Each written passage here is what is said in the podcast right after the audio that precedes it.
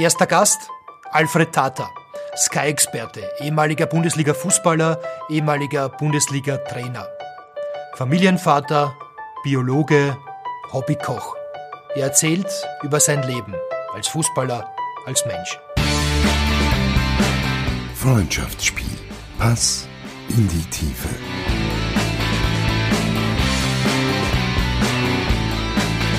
Moderiert von Thomas Trokeschitz. Unsere Podcasts findet ihr überall dort, wo es Podcasts gibt. Abonniert uns auf Spotify, Apple Podcasts, Google Podcasts oder Deezer. Wenn es euch gefällt, dann vergesst nicht, eine Bewertung zu hinterlassen. Unser erstes Freundschaftsspiel, das bestreite ich mit und nicht gegen Alfred Tata. Fredl, schön, dass du dir Zeit nimmst. Ich freue mich auch. 57 wirst du schon im August. Wie geht's dir damit?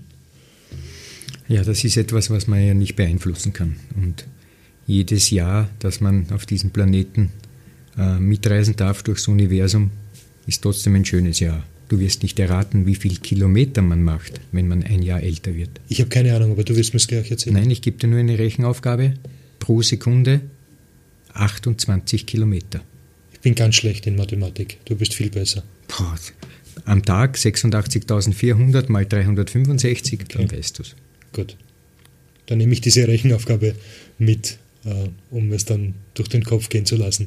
Du bist in Zillingdorf aufgewachsen, in der Nähe von Wiener Neustadt, an der burgenländisch-niederösterreichischen Grenze in Niederösterreich, am Ufer der Leiter, der Leider eigentlich, wie die Menschen dort sagen, oder? Ja, das ist ganz klar. Wir sagen Leider, ich sage es heute auch noch, weil ich mittlerweile auch wieder bei der Leider wohne, mehr oder weniger. Aber das ist wahr, wir haben eine sehr schöne Umgebung gehabt. Also meine Kindheit war geprägt von Natur, von der Leider und vom Fußballplatz. Gut. Hast du deshalb auch Biologie studiert? Nein, Biologie studiert habe ich aus anderen Gründen, auf die werden wir vielleicht noch eingehen. Ja, mit Sicherheit. Erzähl uns was über deine Kindheit. Du hast 3 Geschwister? Ja. Bist eben in Zillingdorf aufgewachsen. Ein typisches Landkind eigentlich, oder? Ja, zumindest ein niederösterreichisches Landkind. Niederösterreich ist voll von solchen Dörfern, die 1500, 2000 Einwohner haben. Und in einem solchen bin ich eben aufgewachsen. Und an was ich mich immer sehr gerne erinnere, ist, dass ich praktisch ein Anrainer war vom Fußballplatz, der damals noch frei zugänglich war. Heute leider ist er auch verbaut mit Gittern und mit allen möglichen Zeugs, dass man nicht hineinkommt. Aber damals konnte man noch völlig ohne Probleme hinein und Fußball spielen. Und ich erinnere mich noch genau, das war jene Zeit, wo mich sozusagen die Liebe des Fußballs geküsst hat, möchte ich fast sagen. Aus einem ganz einfachen Grund. Im Sommer, und ich war vorwiegend im Sommer natürlich auf dem Platz, im Sommer waren alle anderen schwimmen und ich konnte nicht schwimmen, also bin ich geblieben, habe meinen Ball genommen, habe stundenlang auf das Tor hingeschossen. Und was besonders interessant war in dem Zusammenhang war, die Liebe ist durch das Ohr gekommen. Durch das Ohr? Durch in das welcher Ohr. Form? Wenn du weißt, dass das Tor ein Netz hat, und du schießt hinein und dann bauscht sich dieses Netz. Das hat einen ganz besonderen Tonfall. Und jedes Mal, wenn sich das Netz gebauscht hat, ist so richtig die Gänsehaut über meinen Rücken hinuntergelaufen. Und das ist geblieben. Das war meine erste Liebe. Du bist jetzt wieder nach Niederösterreich gezogen, hast dort ein Wochenendhaus, also nicht weit von deiner Heimatgemeinde entfernt, in Lanzenkirchen. Ist es für dich eine Rückkehr zu den Wurzeln? Das kann man so sagen, ja. Ich glaube, dass ich einen großen Bogen in meinem Leben ausgehend von Zillingdorf an der Leider geschlagen habe und mittlerweile dieser große Bogen wieder zu den Wurzeln zurückgekehrt ist, witzigerweise sogar zum Leiter-Ursprung. Also eigentlich eine Rückkehr auch mehr oder weniger in die Kindheit, in die Vergangenheit, um alles in einen Kreis zu vollenden und dann kann man sterben gehen. Ja, aber du hast schon noch Zeit, oder? Ja, aber wer weiß das schon? Ja, ja. Der Himmelvater macht, was er will. Ist schon klar. Also die Leiter ist irgendwie auch der Fluss deines Lebens. Ja, obwohl, ich muss gleich dazu sagen, Zwei, dreimal wäre ich fast drinnen ersoffen. Und wann hast du übrigens schwimmen gelernt? Nie. Ich kann immer noch nicht. Das ist ein Scherz. Nein, ist kein Scherz. Wenn ich jetzt in den Urlaub fahre, irgendwo ins Meer, gehe ich nie ins Wasser.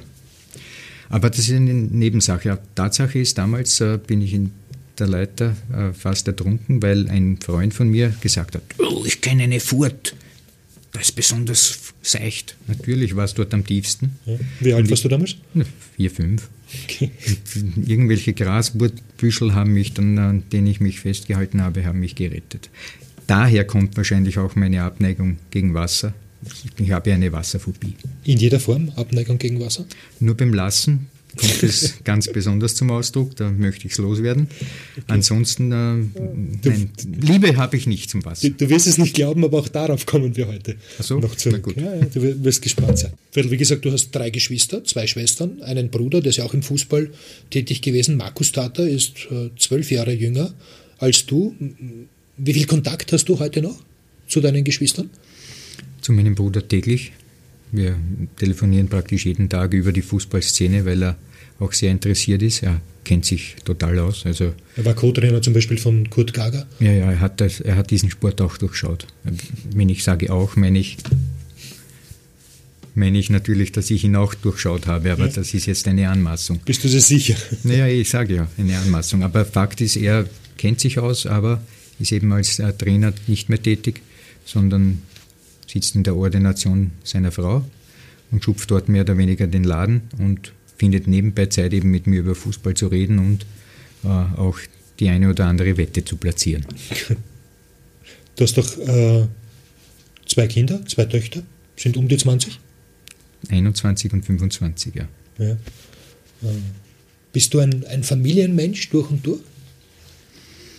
Da müsstest du mir auf die Sprünge helfen, was ein Familienmensch genau ist. Ja, da gibt es ja viele Interpretationen. Also vielleicht Familienmensch in dem Sinn, dass man die Nähe seiner Familienmitglieder fast tagtäglich sucht. Ich versuche es anders. Es gibt Väter, die sind Versorger. Das heißt also, die stellen mehr oder weniger die Bio-Überlebensscheine, vulgo Geld, auf und haben sonst relativ wenig Kontakt zu den Sprösslingen. In meinem Fall ist es das Gegenteil. Ich habe sehr, sehr viel Kontakt zu meinen Kindern, aber das Geld stelle ich auch auf. Also es ist kein Gegenteil. Aber du bist nicht geizig. Nein. Ich bin extrem großzügig. Ein Löwe im August. Man kann Herbert Prohaska fragen. Das 8. August. 8. Ja. August. 8 Jahre auseinander. Eigentlich war ich immer sein logischer Nachfolger. Warum es dann nicht so weit gekommen ist, ist eine andere Geschichte. Aber das werden wir noch erörtern. Es ist ganz sicher so, dass meine Kinder und meine Frau sind sicher der Mittelpunkt meines Daseins. Das ist schön. Kommen wir zurück zum Fußball. Deine Karriere hat in Wiener Neustadt begonnen. Ja, damals war der erste Wiener Neustädter SC der größte Club in Wiener Neustadt. Und da habe ich 1974 im Nachwuchs eingeschrieben und bin bei den Knaben gelandet, damals mit 11 Jahren. Und da hat das mehr oder weniger begonnen, ja. War schon von vornherein klar, dass du einmal ein sehr talentierter Fußballer sein wirst? War das früh abzusehen? Talent, und was ist ein Talent? Darüber streiten sich die größten Köpfe in der Trainingswissenschaft. Ich denke ja, aus einem einfachen Grund. Meine Stärken waren vor allem die koordinativen Fähigkeiten. Also aufgrund meines Lebens als Kind, vor allem in der Au, in der Leiderau, war ich mit allen Wassern gewaschen, was Koordination betrifft, also Gleichgewicht, Orientierung, Kopplungsfähigkeit, wenn man vom Baum hinunter und 1000 Bewegungsarten, die ich damals gelernt habe. Und so ein Bewegungsschatz ist natürlich das Um und Auf, wenn man auch dann Fußball spielt und die Technik dazukommt und natürlich dann das taktische Element. Aber es war ganz klar, aufgrund meiner soliden und sehr soliden Basis koordinativer Fähigkeiten könnte man mich als großes Talent bezeichnen. Gut. Und schwimmen musstest du ja nicht auf dem Fußballfeld. Geschwommen sind meistens die anderen. Ja, Gott sei Dank. Welche Erinnerungen hast du an deine Anfangszeit beim ersten Wiener Neustädter SC? Der war damals in der 2. Division und hatte eine durchaus gute Nachwuchsarbeit. Ja, hatte eine gute Nachwuchsarbeit, Mitte der 70er, auch eine sehr gute erste Mannschaft. Damals hatte man zeitweise sogar die Chance, in die Bundesliga aufzusteigen. Damals noch erste Division, glaube ich, das geheißen. Und nur Alpine Donawitz bzw. der Wiener Sportclub waren noch stärker. Aufgestiegen ist letztlich der Wiener Sportclub. Wir erinnern uns, Walter Schachner war ja damals das Shootingstar auch in Donawitz. Also das habe ich live miterlebt. Ich war im Stadion, Balljunge bei diesem Spiel. Da waren 8000 Leute im Stadion. Also in Wiener Neustadt war immer etwas los. Ja. Und es gab auch immer Speedway-Rennen dort, oder? War eine Aschenbahn rundherum. Genau. Also Speedway und Fußball im Wiener Neustädter Stadion.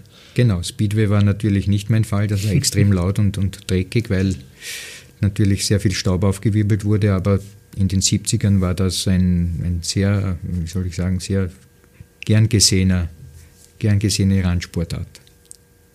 Wann bist du zum ersten Mal in die Kampfmannschaft gekommen, wie es damals geheißen hat?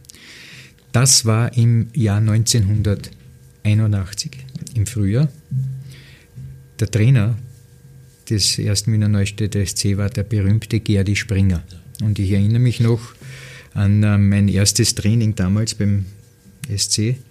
Das war bitterkalt, so 15 Grad minus, halber Meter Schnee. Also Wintervorbereitung. Wintervorbereitung, Jänner, 10. Jänner. Und ich sitze in der Kabine so und dann kommt der Gerdi mit seinem Moonboots herein, nur in einem knappen Befehlston, Gemause, in seinem Kärntner Dialekt, dann sind alle raus. Ich habe nicht gewusst, was mich erwartet. Er hat sich hingestellt und gesagt, so, hinlegen. Haben sich alle hingelegt. Bei jedem Pfiff ein Klappmesser. Und wie oft hat er gepfiffen? Und nach 19 war ich erledigt. Weil mit 17 Jahren 19 Klappmesser, das ist ja schon eine Körperverletzung. Aber 150 Pfiffe.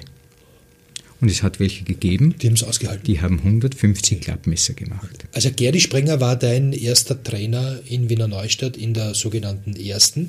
Der galt als Peitschenknaller, beweist ja auch diese Geschichte. War damals schon ein sehr routinierter Trainer, kann man das sagen? Ein Trainer vom alten Schlag. Ja, war sicher vom alten Schlag. Also das war nicht die neue Methodik, die Gerdi Springer angewendet hat. Lehrerinnen an der Tagesordnung mehr oder weniger, aber er war ein sehr, sehr angenehmer Zeitgenosse. Also über den Gerdi Springer kann ich nichts Schlechtes sagen, außer dass seine Trainingsarbeit verbesserungswürdig gewesen wäre. Auch schon zur damaligen Zeit? Auch schon zur damaligen Zeit. Wir waren damals sogar einmal bei der Europameisterschaft der Junioren in 1982 in Deutschland und da wurde ich vom ORF interviewt und ich ließ mich hinreißen zur Aussage, na, wenn wir jetzt nach Hause kommen, geht das schleißige Training wieder an. Oh. Das ist dann nicht so gut angekommen. Mit welchen Konsequenzen musstest du rechnen? Mit gar keine, weil Wiener Neustadt wusste, da kommt ein Talent, das wir vielleicht verscherbeln können für gutes Geld und das ist dann auch geschehen. Ja, nämlich im Jahr 1981, da bist du zum Wiener Sportclub gewechselt. Wie ist dieser Transfer zustande gekommen? Welche Erinnerungen hast du daran? Es hat einen Trainer gegeben, Ludwig Glasner. Der war mein Trainer in der U15. Da wurden wir damals in Österreich Meister im BNZ-Nachwuchsbereich. Und der hatte Kontakte zum Wiener Sportclub und der hat das eingefädelt. Und da bin ich also über seine Kontakte zum Wiener Sportclub gekommen und muss gleich dazu sagen, das war alles andere als erfreulich. Warum? Weil in diesem Zusammenhang man mich als 17-jährigen Unbedarften aus der Prärie, mehr oder weniger, ein Bauer quasi, natürlich sehr über den Tisch gezogen hat, was die finanziellen Sachen beim Vertrag anbelangt hat. Aber Wiener Neustadt hat Geld für dich bekommen? Wiener Neustadt hat für mich damals 1981 im Sommer 400.000 Schilling erhalten. 400.000 Schilling? War damals viel Geld? Für ein Znirchterl, weil das war ich mit 57 Kilogramm, der noch nichts bewiesen hat im Fußball, muss man erst 400.000 hinlegen. Ja. Wie war es für dich dann, in die große Stadt zu kommen, jetzt abgesehen vom Fußball? Naja, die große Stadt habe ich links liegen lassen. Ja. Also ich bin immer hin und her gependelt mit den ÖBB, also mit dem Zug zum Training und wieder nach Hause. Also von der Stadt Wien habe ich eigentlich sehr wenig mitbekommen. Was war dein erstes Bundesligaspiel?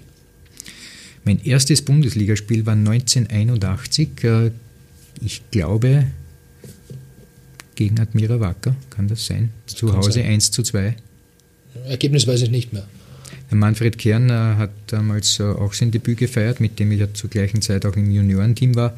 Und da war die Admira, hat gewonnen, ja. Bleiben wir noch kurz beim Sportclub, bei Günter Kaltenbrunner. Mhm. Da gibt es eine Geschichte. Ich möchte gerne wissen von dir, ob die stimmt. Günter Kaltenbrunner war ja, wie es damals auch üblich war, berufstätig und nebenbei eben Trainer beim Wiener Sportclub. Der war Bankbeamter, wie man damals gesagt hat, irgendwo in der Innenstadt und ist dann in der Mittagspause irgendwann einmal über den Stephansplatz gegangen und hat dort jemanden gesehen. Stimmt die Geschichte?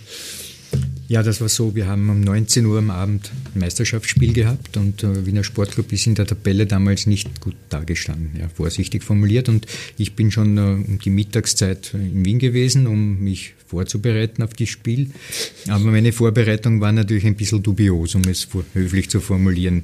Ich bin also die Kärntner Straße entlang gegangen, habe dort diesen Gitarrenspielern zugesehen und habe mir gedacht, auch nicht schlecht, so kann man auch Geld verdienen. Bin dann über die Kärntner Straße bis zum Stephansplatz gegangen und dort habe ich mich ganz lässig an eine Wand gelehnt, habe in meine Seitentasche gegriffen und eine Mundharmonika geholt.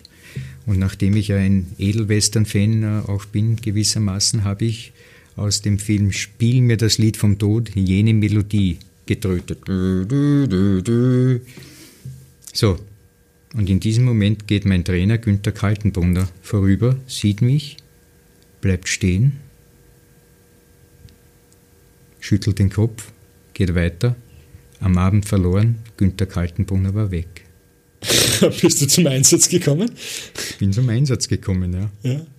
Hast du aber diese Vorahnungen sind natürlich schon sehr eigenartig.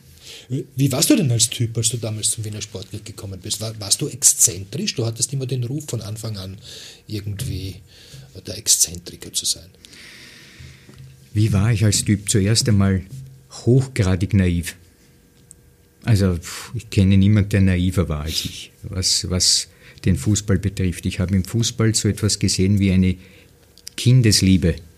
Aber in Wirklichkeit war es schon ein Geschäft, wo es gegangen ist um Tore, um dass man spielt, weil es eine Auflaufprämie gibt und so weiter und so fort. Das heißt, Fußball war auch schon Anfang der 80er, 1981, wie ich in die Bundesliga gekommen bin, ein knallhartes Geschäft. Ich allerdings habe darin gesehen eine Jugendbeziehung, eine Kindheitsbeziehung, eine Liebesbeziehung, und das war natürlich eine Naivität, die mir dann einiges an Problemen beschert hat. Kannst du dich an dein erstes Gehalt beim Wiener Sportclub erinnern? Mhm. 1500 Schilling brutto. Okay. Plus Prämien? Ja, Prämien, wenn du gespielt hast. Ja, okay. War auch nicht viel. Also war eher karg, kann man schon so sagen. Ja, damit hat man eine Woche leben können. Nach Günter Kaltenbrunner war dann Waschi Frank dein Trainer, also der vorher unter Kaltenbrunner Co-Trainer war. Wie war der so? Waschi Frank war eine gänzlich andere Figur als Günter Kaltenbrunner. Günter Kaltenbrunner war sicher ein Trainer, der sehr viel nachgedacht hat. Wie stelle ich wen wo auf und was trainieren und so weiter. Ja? Also der hat damals schon sehr viel investiert, auch geistig. Sein Nachfolger, Waschi Frank, war gänzlich anderer Natur. Der ist zum Training gekommen, Aufwärmen, Spielen. Da ist vorwiegend gegangen, um einen guten Spirit zu haben, also durch ein Training, das jedem Spieler gefällt, sozusagen eine gute Stimmung zu kreieren.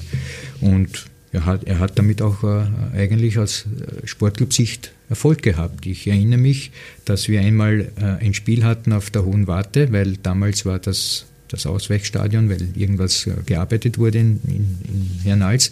Da haben wir gegen die Wiener Austria 5:0 gewonnen.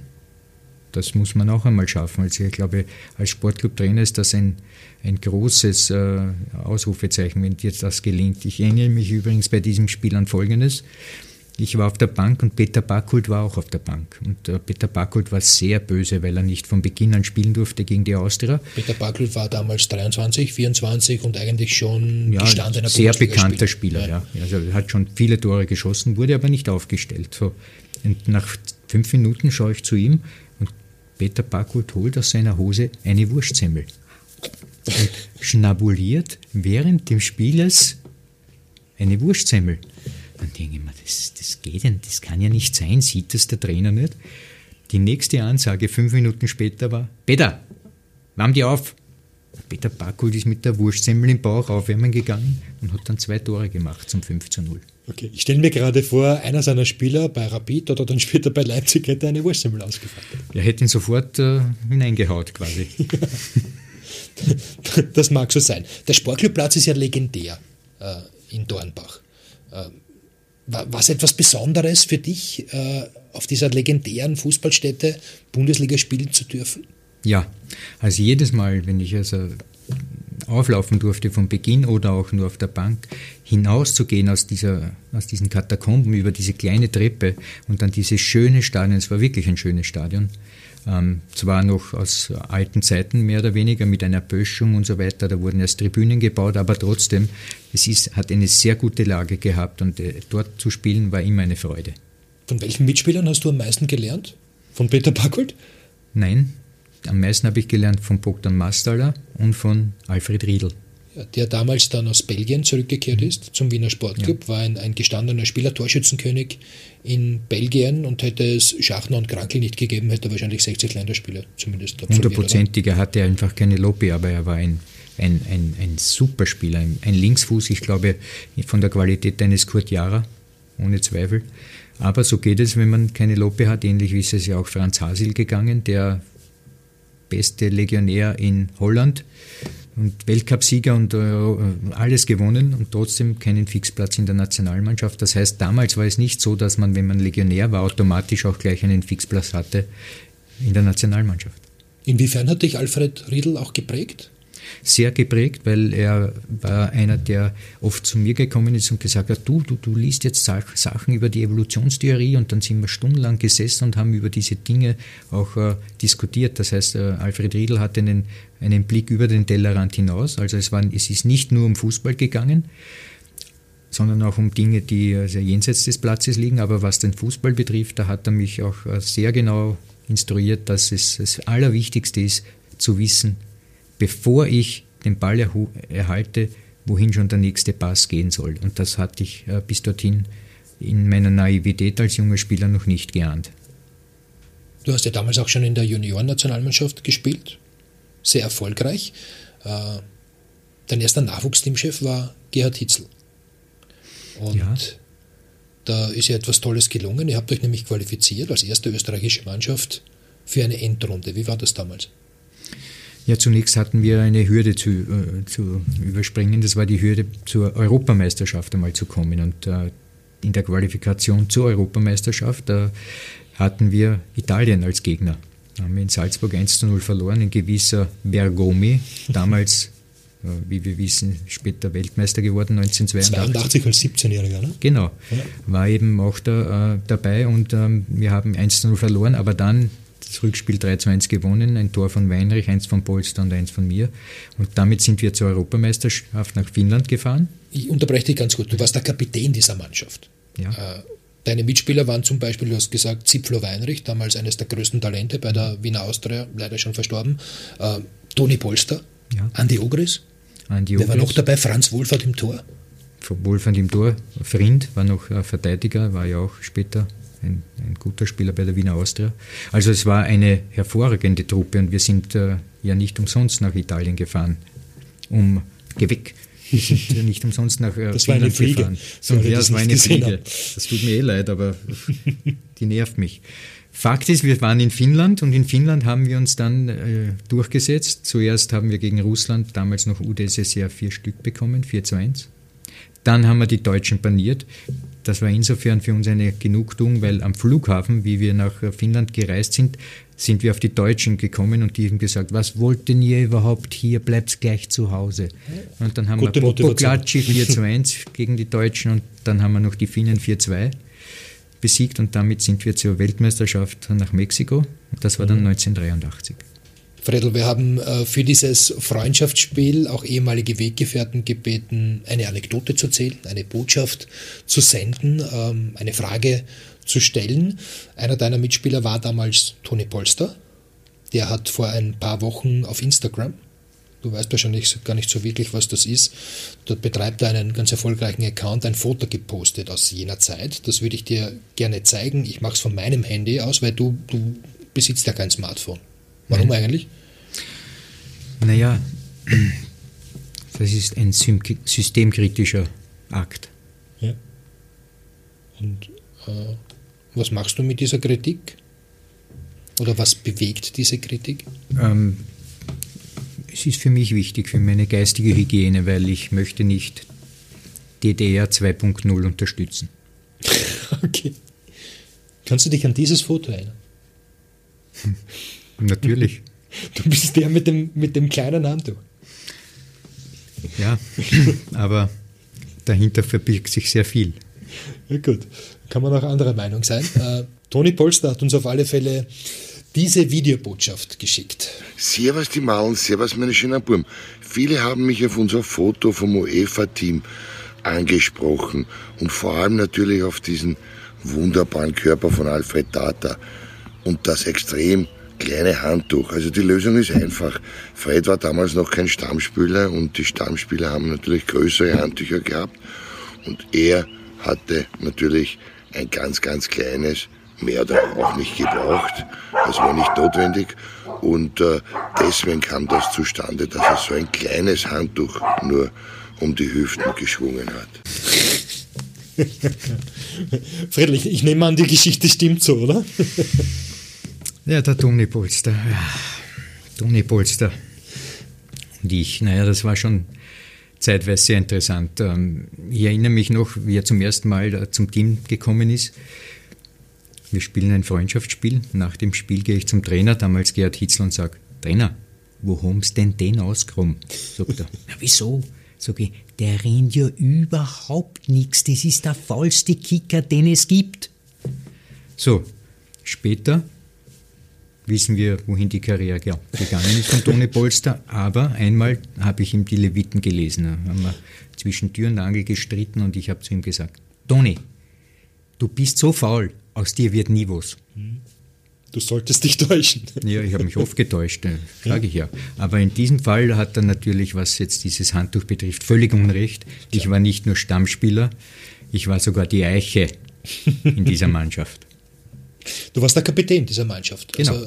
Also, jetzt könnte ich sagen, vielleicht könnten wir heute auch hier sitzen und du hättest 80, 90 Länderspiele und wärst bei Fußball-Weltmeisterschaften dabei gewesen. Woran ist es gescheitert? An zwei Sachen. Zuallererst, die wichtigste, an meinem Körper.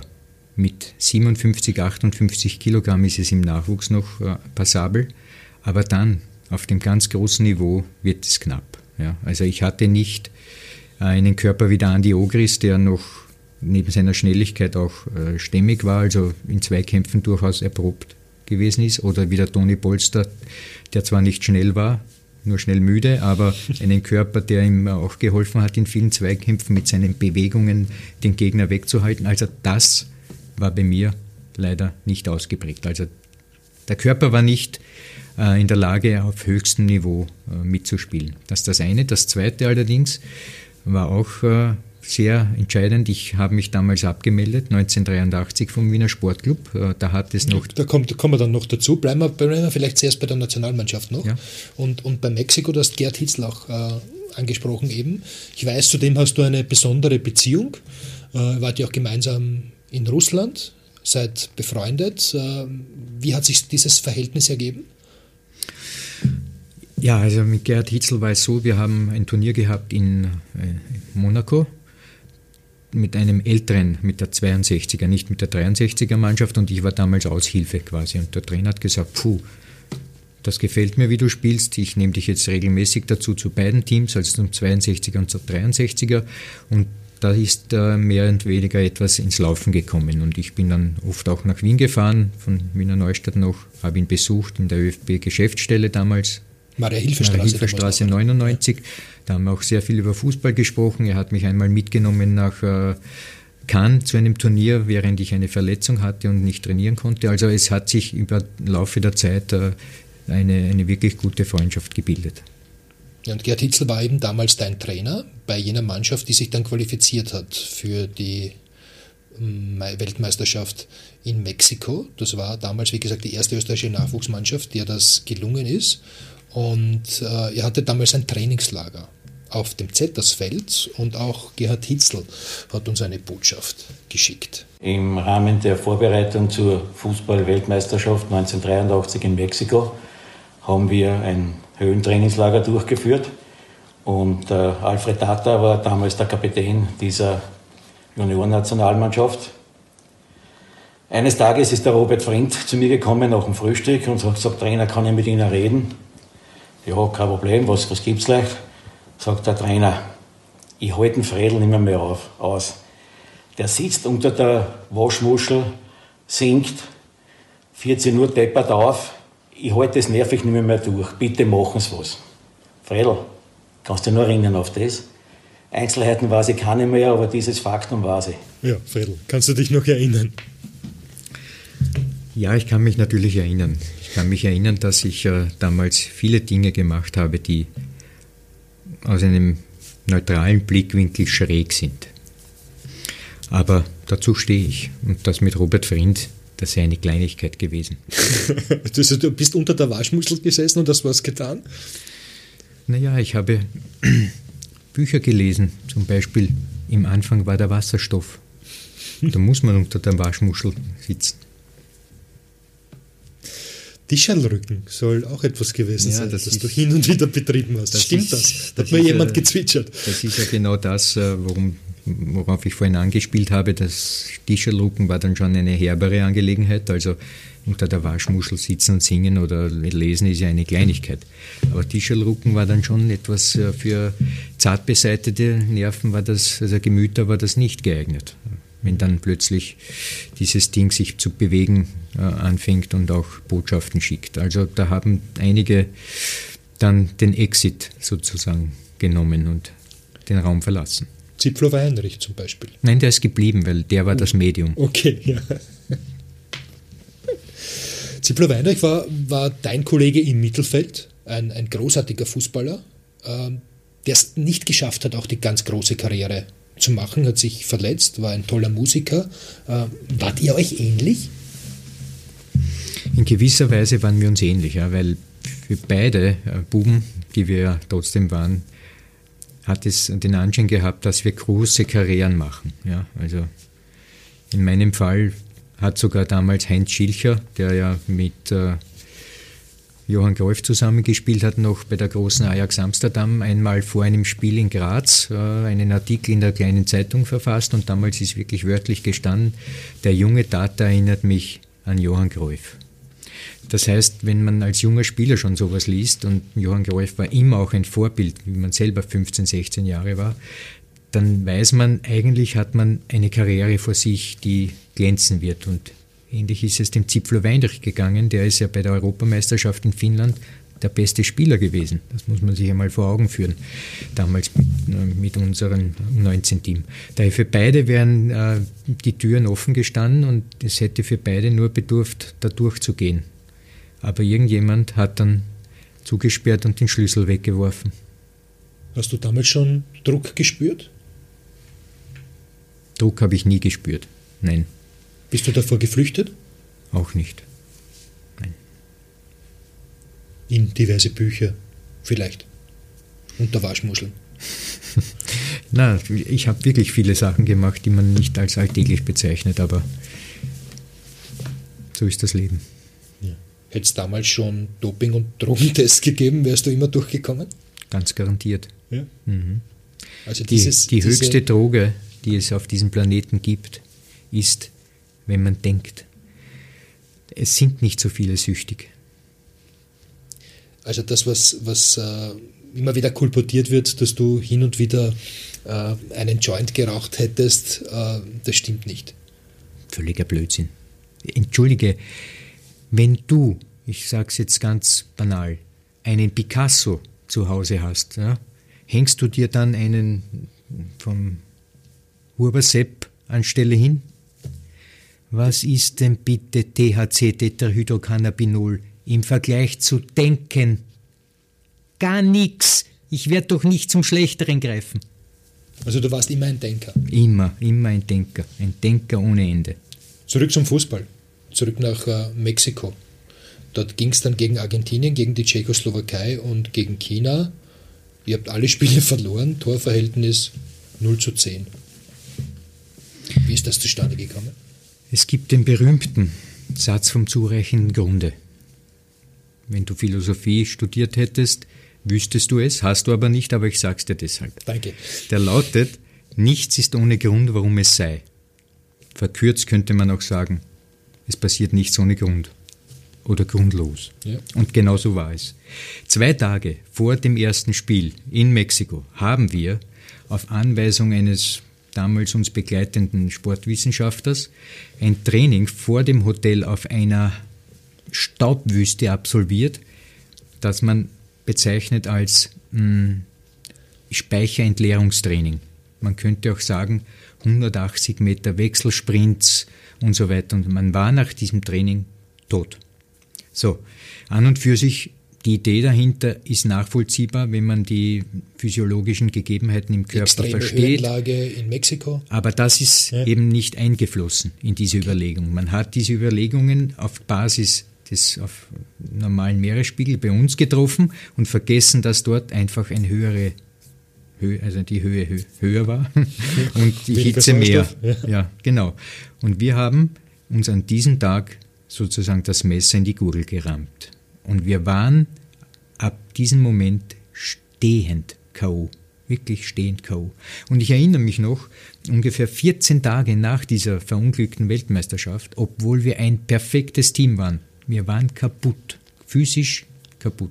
14 Tage nachdem wir also zurückgekommen sind, war ich gerade in Italien, da wo der Hans Krankl auch immer hinfährt, wo ist das? Jesolo. In Jesolo, Urlaub, und habe mich an Neil Armstrong erinnert.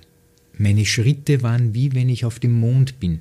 Das heißt also, 14 Tage später hat dieses Vorbereitungslager von Zettersfeld inklusive dann diese Trainings erst zu wirken begonnen. Das heißt, die Zeitverzögerung wurde auch nicht einberechnet.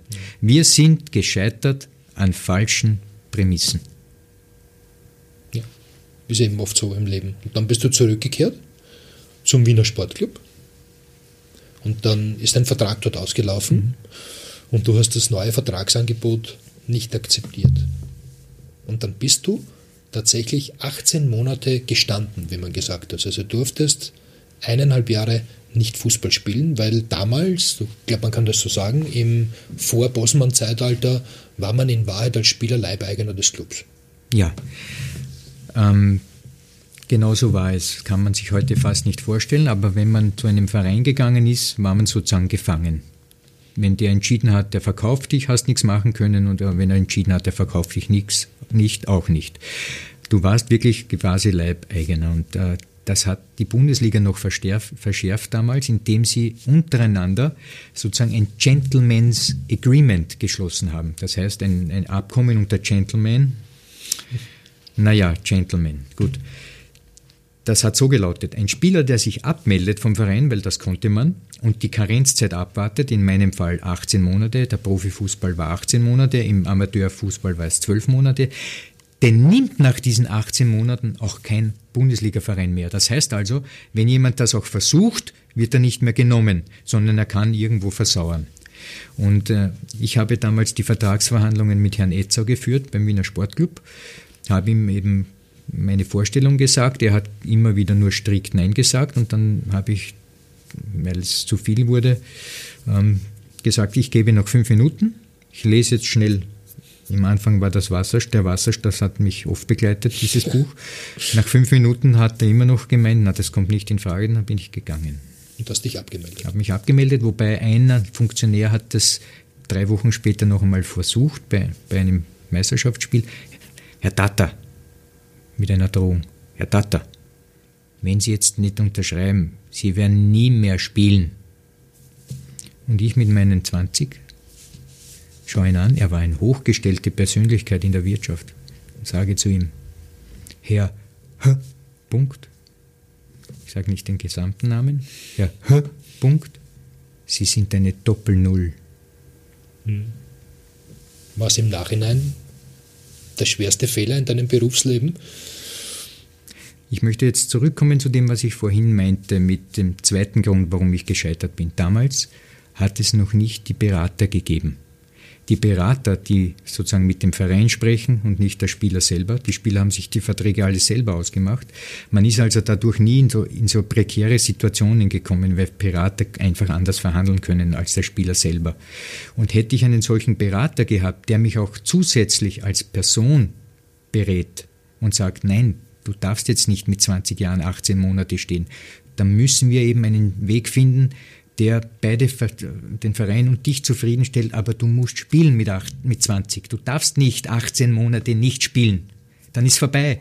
Wenn ich also so einen Berater gehabt hätte, dann wäre die Sache anders gelaufen.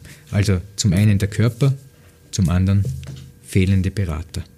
War dir damals nicht bewusst, dass du im Prinzip eine große Fußballerkarriere, nämlich deine eigene Fußballerkarriere, damit fast beenden könntest? War mir nicht bewusst, weil ich gedacht habe, dass ich durch dieses Druckaufbauen, sich abzumelden und den Verein einmal warten zu lassen, was jetzt passiert und ob ich das ernst meine, mir gedacht habe, der Wiener Sportclub kann doch nicht so dumm sein, einen 20-Jährigen, der gemeinhin als sehr großes Talent gilt, so wegzugeben. Weil die müssen ja auch kaufmännisch denken und sagen, okay, dann müssen wir halt ein bisschen Zugeständnisse machen und vielleicht verkaufen wir ihn und so weiter und so fort. Aber der Wiener Sportclub hat sich ja eben dann mit dieser einen Ausnahme von Herrn H. nicht mehr gemeldet und damit bin ich dann hart geblieben und am Ende war es 18 Monate. Ja. Du sollst damals gesagt haben, das Angebot des Wiener Sportclubs ist eine Frechheit für das größte Talent des österreichischen Fußballs. Stimmt das? 1500 brutto war mein Gehalt, Grundgehalt, Schilling. Das sind 70 Euro. Na, ein bisschen mehr. Ja, 100 Euro, ja. 110 Euro. Ja. 110 Euro brutto, 1981 bis 1983. Gut, das ist 40 Jahre her fast. Das kostet mir einen Lächler. Fakt ist, das, was ich wollte, waren keine Häuser, sondern einen ganz normalen. Gut, also du hast dich schlecht behandelt gefühlt, so kann man natürlich, sagen. Keine Frage. Du hast dir aber am allermeisten damit geschadet. Ganz genau. 18 Monate Stehzeit für einen, ist eigentlich unglaublich, oder? In dem Alter dann 1,5 Jahre nicht Fußball zu spielen. Na, das ist der Todesstoß letztlich, obwohl ich natürlich... Du hast ja dann immer noch Bundesliga gespielt. Zurückgekämpft habe natürlich, aber das, worauf es angelegt war, vielleicht noch ein Jahr beim Sportclub und dann einen Schritt zu Rapid oder zu Austria, das ist dadurch natürlich... Also die große Karriere war damit hin? Genau. Was hast du gemacht in diesen 18 Monaten?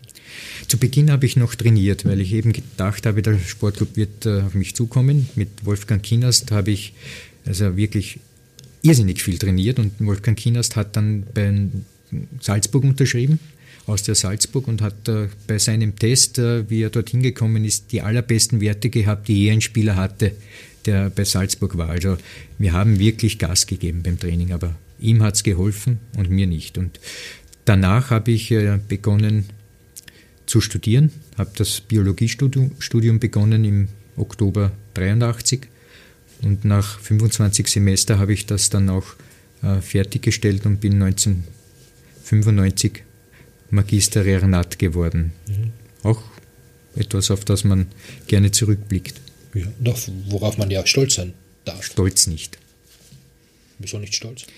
Stolz kann man sein auf Leistungen, aber das war keine Leistung in diesem Sinn, sondern ein Ersetzen. Studium abzuschließen ist ja auch ein aber jeder schließt ein Studium ab, heutzutage. Das ist überhaupt nichts Besonderes. Ja, okay.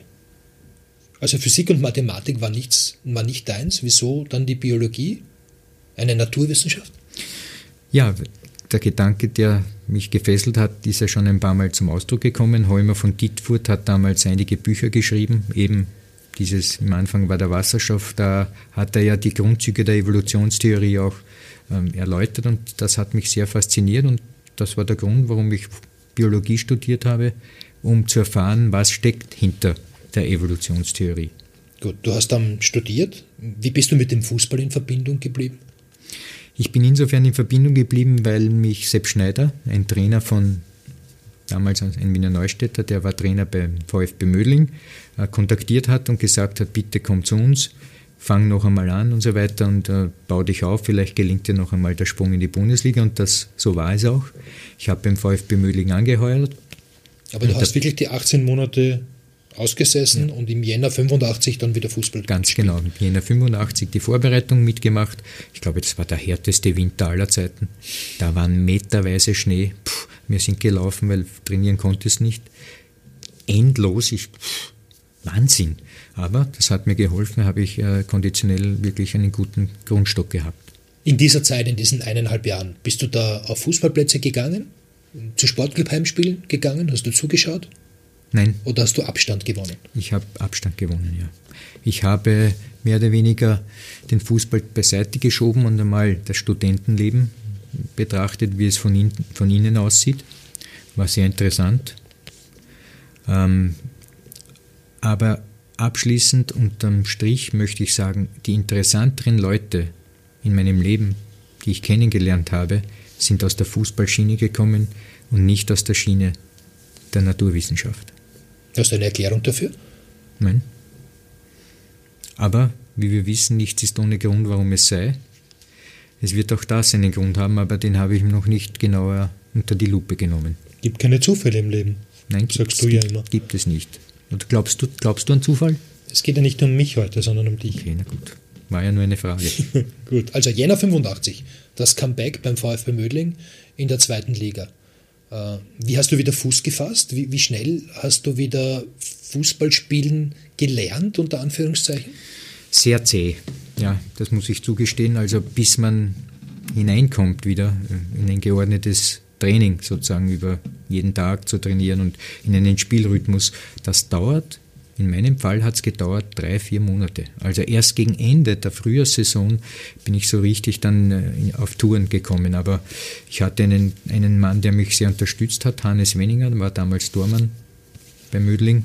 Und der hat mir immer geholfen in schwierigen Situationen, die es auch gegeben hat. Weil Sepp Schneider, viele deiner Weggefährten sind schon tot. Ja, ist leider. Wahnsinn. Weil Sepp Schneider, das wollte ich noch ergänzen, war ein harter Knochen als Trainer.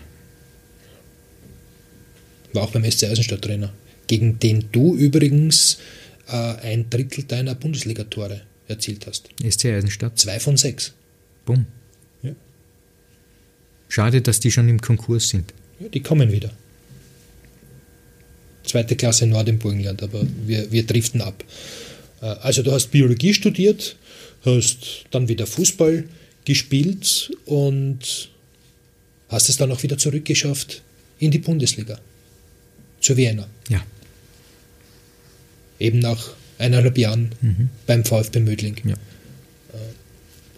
War das dann die Karriere, mit der du auch wieder zufrieden sein konntest zum damaligen Zeitpunkt? Oder hattest du damals schon immer den Gedanken, es hätte eigentlich mehr werden können? Genau so ist es. Also ich habe schon heute gesprochen von der Naivität, mit der ich in dieses Fußballgeschäft gestolpert bin. Ich habe schon davon gesprochen, dass ich als Kind diese Liebe zum Fußball am Bauschen des Netzes und diesem Ton mitbekommen habe. Und jetzt hat sich ein dunkler Schatten über meine Seele gelegt, als ich dann trotzdem wieder in die Bundesliga gekommen bin, aber ich habe gespürt, das ist nicht mehr so wie früher. Das war anders. Also ich war gar nicht mehr dieser Junge, der verliebt war in dieses Spiel, sondern man hat mir wirklich alle Zähne gezogen.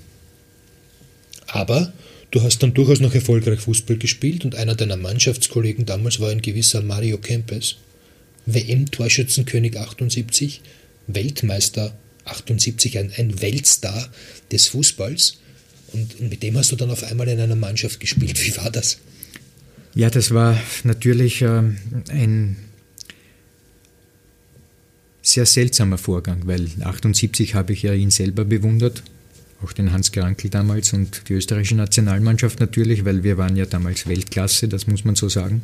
Aber natürlich Argentinien als Weltmeister und Mario Kempes als der Spieler, der dann 8 Jahre später in Österreich spielt und ich bin sein Mitspieler, das realisiert man nicht so richtig. Man möge sich das vorstellen, Cristiano Ronaldo wurde... Das ist so wie wenn Cristiano Ronaldo zu Admira wechselt in einem halben Jahr. Ja, oder in 3 Jahren von mir aus. Aber eigentlich undenkbar. Gibt es nicht mehr. Das war damals ein Geschenk der Umstände, weil sein Trainer oder sein Berater Der Herr Schulz hat ihn damals aus seiner verzwickten Lage in Spanien geholt. Er war nur bei einem Zweitligisten und war verletzt, und Schulz hat ihm das Angebot gemacht, er möge nach Österreich kommen, und so ist das geschehen. Also man steht sehr ehrfurchtsvoll dann vor seinem Mitspieler, der einmal der beste Spieler der Welt war. Und es hat sich dann im Laufe der Zeit ein sehr gutes Verhältnis entsponnen, auch zuletzt, nicht zuletzt wegen seiner Ehefrau, der Mavi. Die hat sehr schnell den Kontakt gesucht, auch mit Abendessen-Einladungen und so. Also ich bin sehr bald auch ein Freund der Familie geworden. Wie war Mario Kempes so? Mario Kempes hat es noch schlimmer erwischt als mich. Weil? Ja, weil er war der beste Spieler der Welt, bei Valencia unter Vertrag, aber dieser Vertrag war genauso wie meiner beim Sportclub für die Wurst, würde Didi Kübauer sagen. Also, und dann landest du in Österreich und eigentlich weißt du, das ist ein Ausgedinge, und bei ihm war der Schatten auf seiner Seele noch größer als bei mir. Aber Mario Kempes hat ja damals immer noch toll Fußball gespielt. Ich kann mich erinnern, ich bin als Bub im Stadion gewesen und habe den beobachtet. Mario Kempes war für jeden ein Begriff. Er hat Traumtore erzielt bei der Vienna und dann später in St. Pölten. Hatte der eine unglaubliche Klasse? War das vielleicht der beste Fußballer, mit dem du je zusammengespielt hast? Ja, das kann man mit Fug und Recht behaupten, aber ich sage noch etwas dazu. Er hat natürlich großartige Leistungen geboten, bei der Vienna schon und dann noch mehr bei St. Pölten unter Trainer Baritz. Aber wenn du ihn kennst, und ich habe ihn gekannt, dann hast du das gespürt. Ja. Kempes und Fußball war nicht eine Einheit. Er hat professionell agiert, aber dieser Schaden, den seine Seele genommen hat, im Vergleich eben bester Spieler, und das alles, was dann gekommen ist, war eigentlich nicht gut für ihn. Das hat ihm sehr zugesetzt, und trotzdem war er noch immer einer der Besten, was in Österreich jemals auf den Fußballfeldern herumgelaufen ist. Stimmt eigentlich die Geschichte, dass er vor jedem Spiel einen kleinen Espresso und einen Cognac getrunken hat? Ja, er hat das als Vitamin bezeichnet. Der Kellner wusste sofort, wenn er sagt, Vitamin, Cognac im Kaffee drin. Aber noch entscheidender aus meiner Sicht war ein anderer Vorgang. Vor einem Spiel, 3 Minuten vor dem Hinausgehen, ja, wenn die Mannschaft in der Kabine, fehlt ihm einer. Eine Marlboro am Klo, 3 Minuten vor dem Spiel. Mario Kempes, ein absoluter Weltstar. Du bist dann gemeinsam mit ihm zum VSC St. Pölten gewechselt. Warum hast du die Vienna damals verlassen? Ernst Dokupils wegen. Ernst Dokupil war ein Trainer, der seiner Zeit voraus war. Und trotzdem, weil ich auch meiner Zeit voraus war, haben wir uns nicht im selben Bahnhof getroffen. Wir hatten sozusagen Differenzen, was das Ganze betrifft. Deshalb habe ich ihn verlassen, beziehungsweise die Wiener verlassen, und bin wieder mal irgendwo herumgelungert, bis eben St. Pölten auf die Idee gekommen ist, mich zu verpflichten. Und das ist so geschehen. Und du bist dann des Öfteren gemeinsam mit Mario Kempes von Wien nach St. Pölten und wieder heimgefahren. Richtig, und in diesen 40, 45 Kilometern Reise, die ungefähr 40 Minuten gedauert hat, habe ich ungefähr als Mitraucher auch 2 Packel Marlboro inhaliert. Also damals hast du zu rauchen begonnen? Ja, mehr oder weniger, aber nur passiv. Wie hast du dich eigentlich mit Mario Kempes unterhalten, also in welcher Sprache? Das ist mir bis heute noch schleierhaft, wie wir eigentlich Informationen ausgetauscht haben. Er konnte nicht Deutsch und ich nicht Spanisch. Mit Hängen und mit Würgen. Also ein paar Brocken habe ich gelernt. Er hat ein paar Brocken gelernt, und irgendwann hat man dann kommuniziert. Gut. Thomas Baritz war einer deiner Trainer in St. Pölten damals. Mhm. St. Pölten wollte damals unbedingt in die Bundesliga hinauf, ist erfolgreich gewesen, viele Zuschauer auf dem Feldplatz. Du hast auch dort deine Spuren hinterlassen, und ihr habt den Aufstieg geschafft, also war auch eine sehr erfolgreiche Zeit. Das war die schönste Zeit in meiner Karriere als Spieler. Ja, also allein der Umstand, dass Thomas Baritz ein super Trainer war und ein Training machte, wo du als Spieler dich gefreut hast, dass du zum Training fährst. das hat mir Berge gegeben. Also ich habe mich jeden Tag wirklich wie ein kleines Kind gefreut, dass man wieder ein Training hat, das einem Spaß macht. Und das war bei Thomas Baritz fix der Fall.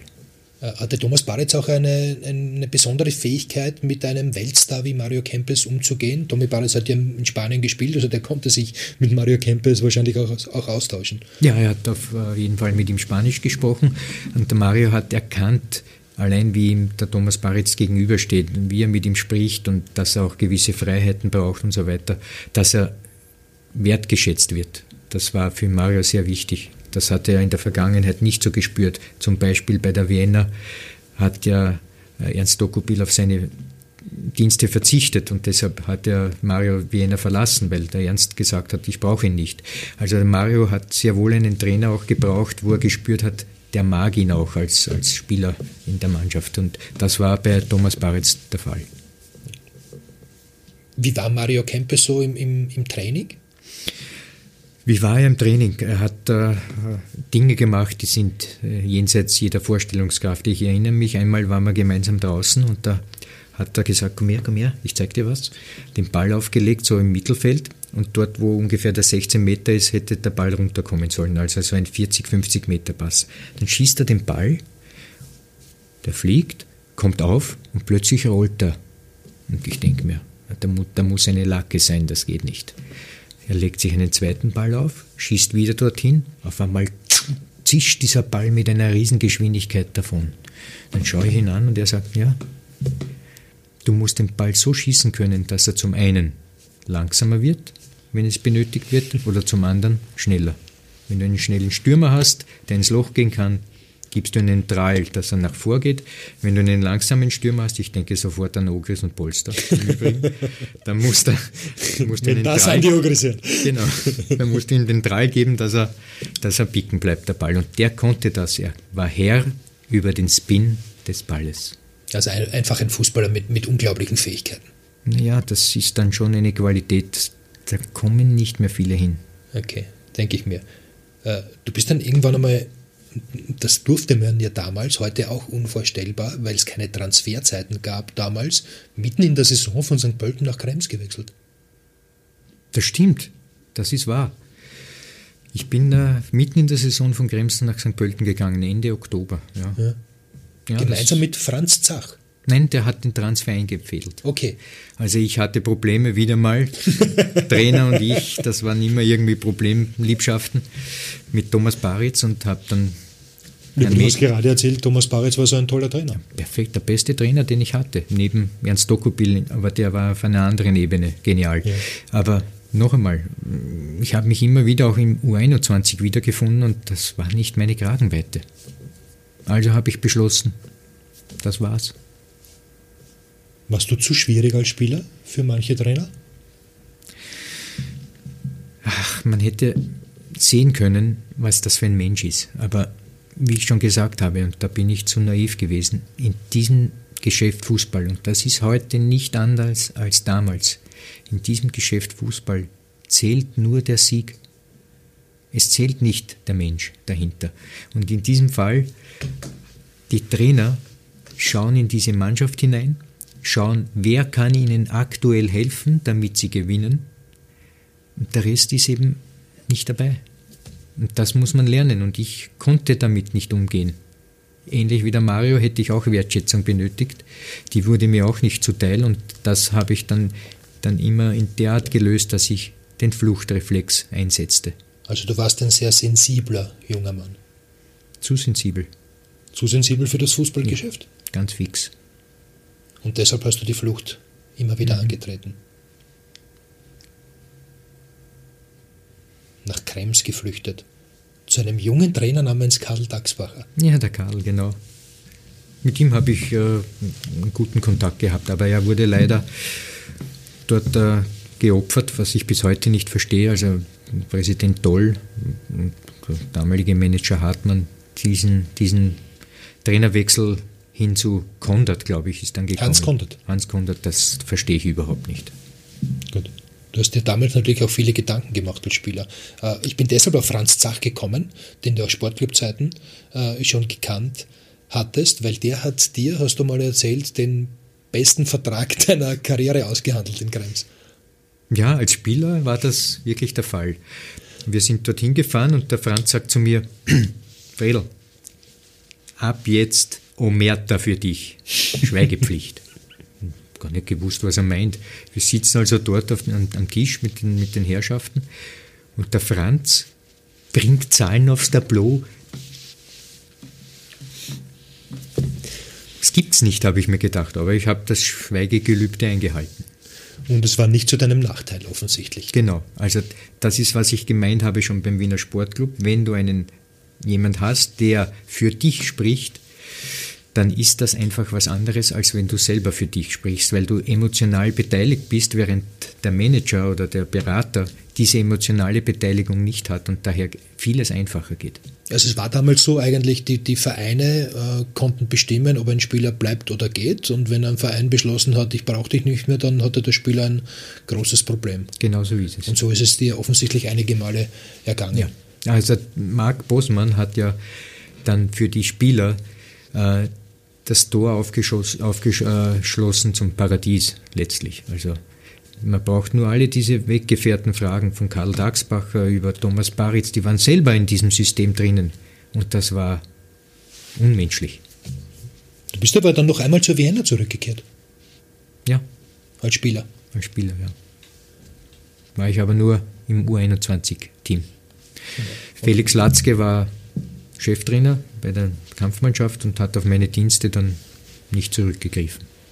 Wie hart war es für dich, dann zu erkennen, dass die Profikarriere als Fußballer eigentlich vorbei ist? Das erkannte ich zum ersten Mal schon, wie ich zu Mödling gewechselt bin, nach diesen 18 Monaten. Dass meine Karriere als Spieler zwar noch ein paar Highlights hat, aber das, von dem ich ausgegangen bin, von wo ich gestartet bin, als junger 17-Jähriger zum Wiener Sportclub, Nachwuchsnationalteamkapitän und so weiter, das war nicht mehr. Das habe ich schon damals gespürt. Also insofern war ich gar nicht mehr überrascht, dass irgendwann einmal der Vorhang gefallen ist. Wie lange hast du daran gekiefelt, an dieser Geschichte, dann im Nachhinein eine große Fußballerkarriere vielleicht weggeworfen zu haben? Ja, da tut sich sofort mein philosophisches Gehirn melden. Tut sich melden ist natürlich sehr interessant. Wenig philosophisch. Sehr wenig philosophisch, aber die Sache ist die, ich sitze hier und ich kann sagen, ich habe ein tolles Leben. Und wer weiß, wie es anders geworden wäre. Also du bist doch so zufrieden mit deinem Leben. Ich bin zufrieden und daher möchte ich nicht einer vermeintlichen Karriere nachtrauern, die vielleicht ganz andere Sachen gebracht hätte, mit der ich vielleicht nicht zufrieden wäre. Du bist dann noch ziemlich herumgekommen als Fußballer in diversen Amateurligen. Hohenau, Wiener Neustadt, Forchtenstein, Böheimkirchen, Zillingdorf, Radlberg. Wo ist eigentlich Radlberg, habe ich mich gefragt. Radlberg ist in der Nähe von St. Pölten. Ah, Radlberger. Der Vater von Jochen Fallmann war damals dort Trainer und nachdem ich in Jochen beim Admira-Nachwuchs als Trainer hatte. Und später bei der Wiener dann? Und später bei der Wiener war das eine Verbindung, warum ich dort noch Fußball gespielt habe als Hobby. Gut, bevor wir jetzt auf deine Trainerkarriere zu sprechen kommen, wer waren die besten 3 Spieler, mit denen du jemals zusammengespielt hast? Also die Nummer 1 ist Mario Kempes, hast du schon gesagt. Die Nummer 1 ist Mario Kempes, die Nummer 2 ist Antonin Panenka, mit dem war ich bei Hohenau. Ich glaube, über den brauchen wir auch nicht viel. Ja. Hier groß und breit treten. Und der dritte Spieler, der beste, war der Toni Polster. Ja. Ein Stürmer der Sonderklasse. Ein fauler Hund, aber ein genialer Vollstrecker. Dem du ja prophezeit hast, seine Karriere wird nicht sehr erfolgreich verlaufen. Ja, manchmal hat man keinen Toto-12er, sondern nur einen 1er. Meistens habe ich den. Damals gab es ja, du hast ja gesagt, viele Typen im Fußball, die auch enorm interessant waren. Wer war vom Typ her der, wo du gesagt hast, Wahnsinn, dass ich mit dem meine Zeit verbringen durfte? Der Franz Zach war so einer.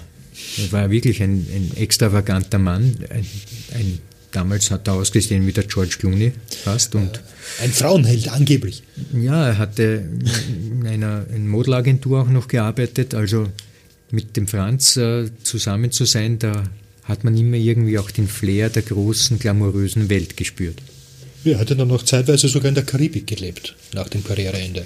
Also auch ein Mann, der herumgekommen ist. Wann hast du für dich beschlossen, du willst Trainer werden? Das habe ich nicht beschlossen, sondern jemand hat eine Kulisse beiseite geschoben.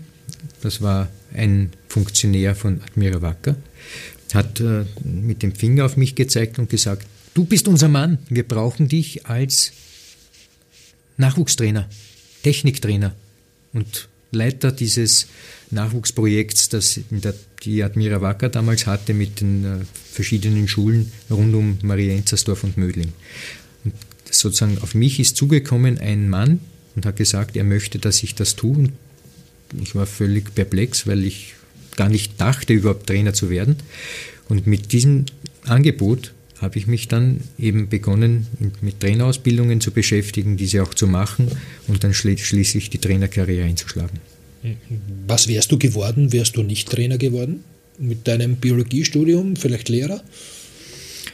Nein, das glaube ich nicht. Also wenn ich mir das so genau überlege, wüsste ich gar nicht, wohin diese Reise gegangen wäre. Also du hattest keinen Plan? Ich hatte nie einen Plan. In diesem Fall aber ganz besonders gar keinen. Gut. Wie war es für dich, Nachwuchstrainer zu sein? Das war sehr spannend, weil in dieser Arbeit mit dem Nachwuchs lernt man Dinge, die man so vorher nicht verstanden hat. Ein Beispiel ist folgendes. Ich habe ein Training geleitet, plötzlich... Herr Tata. Ein Elternteil, ein Vater, kommt schreiend zum Trainingsplatz. Ich muss mit Ihnen sprechen. Was gibt's denn? Ich habe gehört, mein Sohn ist nicht im Kader für die bundesweite Meisterschaft, sondern nur für den Wiener Bewerb. Sage ich, naja, das weiß ich nicht, wir haben noch nicht die Kader erstellt.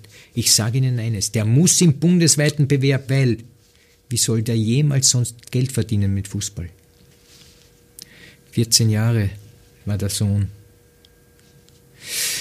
Das hat mir Folgendes gezeigt. Ist aus dem Sohn was geworden? Nein. Es hat mir gezeigt, dass vieles im Nachwuchs schon falsch läuft. Wenn die Eltern hoffen, dass die Söhne sie aus der Misere befreien, dann kann man sich vorstellen, wie diese Söhne zu Hause malträtiert werden. Wenn der Vater meint, es muss hier ein Maradona kommen oder ein, zumindest für österreichische Verhältnisse, ein Schöttl. Und dann kommt das nicht. Also... Das sind Dinge, die man lernt und nur lernt, wenn man in diesem Feld arbeitet. Und da erkennt man auch sehr schnell, was im Nachwuchs sehr falsch läuft. Also deine Zeit als Nachwuchstrainer waren die 90er Jahre. Wie hast du sonst dein Leben verbracht in dieser Zeit? Das war's. Ich war im Prinzip Nachwuchstrainer. Ich habe Techniktraining gemacht, ich habe eine Mannschaft geführt, U15, später als Ausbildungsleiter von der Admira gearbeitet. Das war ein Fulltime-Job. Das heißt, ich bin in der Früh schon in die Südstadt gefahren und erst am Abend nach Hause. Also für andere Sachen war da kein Platz. Wie war dann der Einstieg ins Profigeschäft als Trainer? Der Einstieg war insofern gut für mich, weil ich aufgrund des Konkurses, den die Admira hingelegt hat, und Hans-Werner Weiß von Mödling hat den Verein übernommen, aber meine Dienste nicht mehr benötigt, sozusagen keine Arbeit mehr hatte. Und da ist es günstig gewesen, dass Kurt Gager Trainer wurde von Gerasdorf, und der hat mich dann in seinen Trainerstab geholt, und ich war dann Co-Trainer bei Kurt Gager in der 2. Division. Mit Kurt Gager verbindet dich auch eine Freundschaft, eine langjährige. Er hat als Spieler große Erfolge gefeiert, war x-mal österreichischer Meister.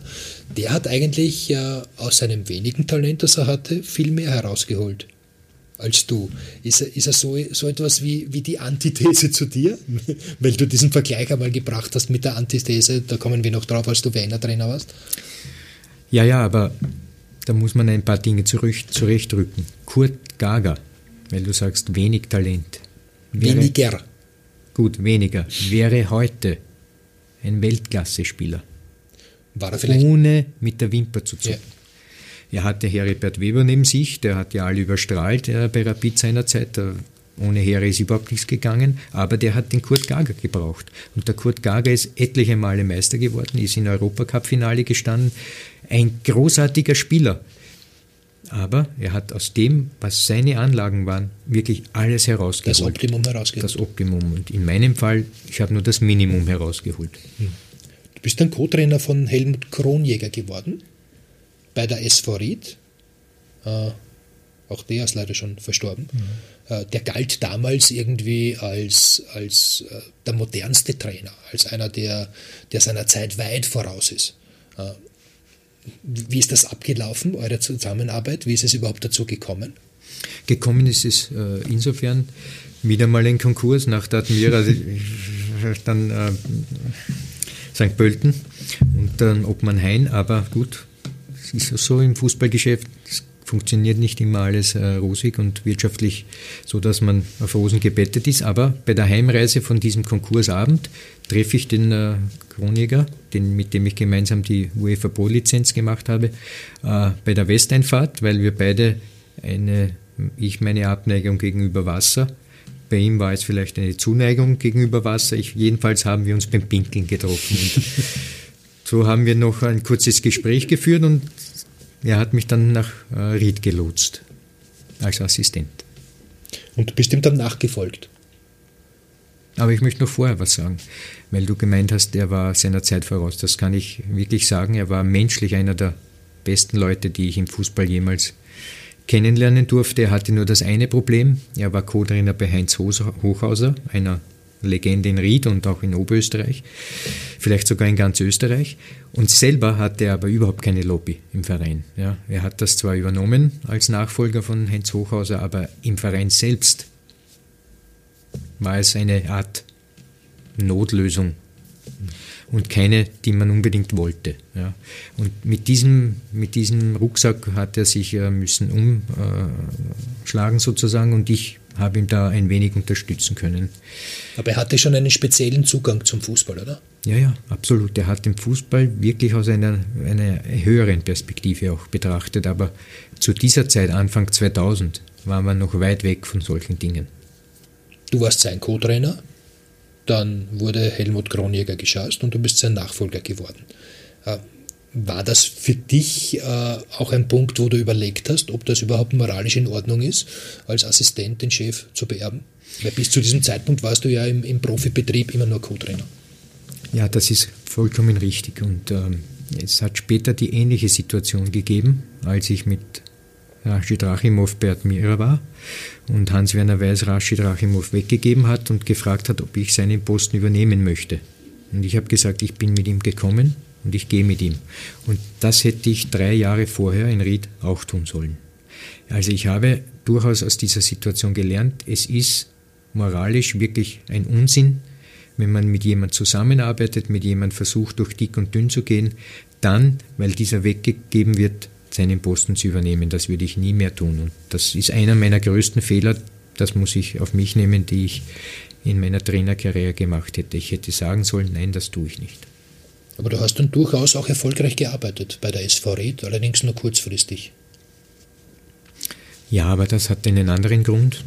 Der Grund besteht in dem Sportdirektor, der neu installiert wurde später, die große Ried-Ikone, Klaus Reutinger, der ja mit Ried auch Cupsieger wurde, also ein Mann, an dem man nicht vorbeikam. Und da hat es wirklich, auch zwischenmenschlich sehr schlechte Vibrationen gegeben. Also da hattest du keinen Rückhalt im Verein, kann man das so sagen, genauso wie vorher Helmut Kronjäger. So ist es. Er hat sich dann mit meinem damaligen Co-Trainer sozusagen auf eine Welle begeben und der ist es auch dann noch geworden. Gerhard Schweizer, oder? Genau, du bist gut informiert. Naja, Entschuldigung. Ich schaue schon so lange Fußball. Und einer deiner Spieler damals in Ried war dein heutiger Sky-Expertenkollege, Manuel Ortlechner. Der war damals ein junger Abwehrspieler am Beginn seiner Karriere und auch der hat uns eine Anekdote erzählt. Hier ist der Orte. Ja, auch ich wurde gebeten, eine Anekdote vom Fredl zum Besten zu geben. Aber eine, da muss ich schon etwas überlegen, denn um ehrlich zu sein, es gab viele Fredl in deiner Zeit als Trainer, der SV Ried, und da warst du ja einer meiner ersten Trainer. Ich habe unfassbar viel gelernt von dir, aber es gab auch schon ganz witzige Szenen auch natürlich, und ich kann mich noch an diese eine ganz speziell erinnern, und zwar, es war ein Heimspiel, ich weiß nicht mehr genau, gegen wen wir gespielt haben, aber es war auf alle Fälle im alten Rieder Stadion, und kurz vorm Spiel, so Kabine, Setup, die Spieler richten sich die Schuhe, Schienbeinschoner, was auch immer, jeder ein bisschen konzentrierter, und du bist herumspaziert, so von links nach rechts, ein bisschen in dich gekehrt und hast nicht wirklich uns beachtet, und auf einmal aus dem Nix heraus hast du geschrien, Stopp! Stopp! Aufhören! Und alle natürlich jetzt geschaut, was passiert da? Und du hast runtergeschaut zum Andi Feichtinger, und der Andi, der hat sich die Zehennägel geschnitten. Und wir haben uns so gedacht, naja, was ist da jetzt verkehrt dran? Und du sagst ihm, Herrst, Feichti, was machst du da? Und der Andi sagt, naja, voll, ich schneide mir die Zehennägel gerade. Na, hör sofort auf, du schneidest da die ganze Energie weg. Und natürlich ist die ganze Truppe weggebrochen. Und eigentlich bist mir bis heute noch die Erklärung geschüttet, wie das so mit der Energie in den Zehennägeln ist. Ich bin gespannt. Ja. Was hat das mit der Energie in den Zehennägeln auf sich?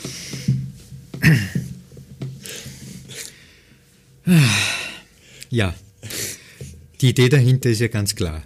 Das Spiel steht an. Der Körper ist eine Einheit, oder? Die notwendigen Dinge muss man erledigen, sprich die große Seite oder die kleine Seite. Aber nicht Zehennägel schneiden, Fingernägel schneiden oder vielleicht Haare schneiden sogar. Das ist Teil deines Körpers, da hinein ist Energie geflossen, und das wegzuschneiden minimiert deine Energie.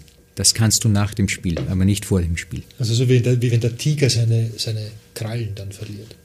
So ungefähr, aber also es ist eine energetische Sichtweise. Gut, also du warst nicht nur ein spezieller Spieler, sondern auch ein spezieller Trainer im Umgang mit deinen Spielern, kann man das so sagen? Das könnte man so meinen, ja. Ich habe immer wieder auch mich gefragt, wie wäre es gewesen, der Spieler-Tata mit dem Trainer-Tata? Und, wie wäre es gewesen? Beide Weltklasse. Oder beide hätten nichts miteinander zu tun haben wollen. Ja, das ist auch möglich. Eine Geschichte habe ich als Spieler noch vergessen. Du hattest einmal, hat mir ein Kollege erzählt von dir, mit dem du zusammengespielt hast, dich nur auf einer Seite rasiert. Was war das? Beim Sportclub war das, oder? Da war ich bei Mödling, okay. Und es gab ein Freundschaftsspiel gegen den Wiener Sportclub auf dem Sportclubplatz, und der berühmte Erich Hof war damals Trainer vom Wiener Sportclub, und ich hatte einen Vollbart auf dieser Seite und glatt rasiert hier, also wirklich da so, und ich komme rauf auf den Platz, und der Erich Hof ist so draußen gestanden und hat beim Aufwärmen zugesehen seiner Mannschaft.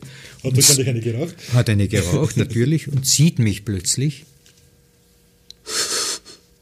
und schaut mich an und sagt, warum?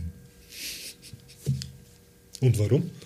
Was hast du geantwortet? Trainer, es ist ganz einfach.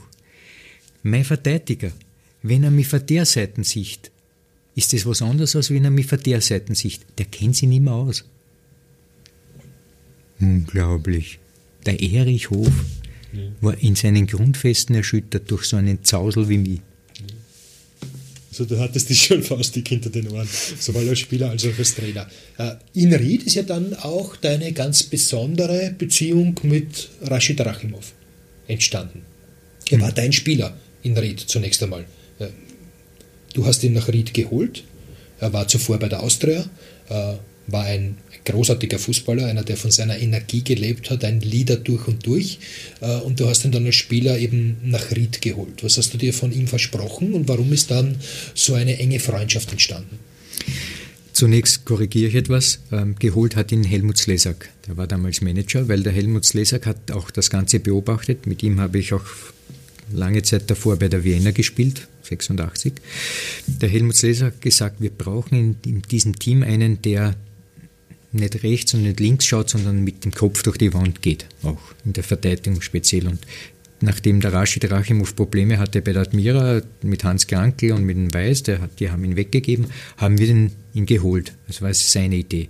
Und mit dem Rashid bin ich dann immer wieder nach Wien gefahren. Und im Zuge dieser Fahrten haben wir eben Kontakte geknüpft, die über das Fußballerische auch hinausgegangen sind. Und letztlich, muss ich sagen, war das sowohl für ihn als auch für mich ein ganz wichtiger Meilenstein, der dann in der Zukunft für unsere Karrieren wichtig war. Vor allem ist ja ganz witzig, er war dann dein Co-Trainer in Ried und dann ist er Admira-Cheftrainer geworden und du bist sein Co-Trainer geworden. Alleine diese Konstellation ist ja wahrscheinlich einzigartig.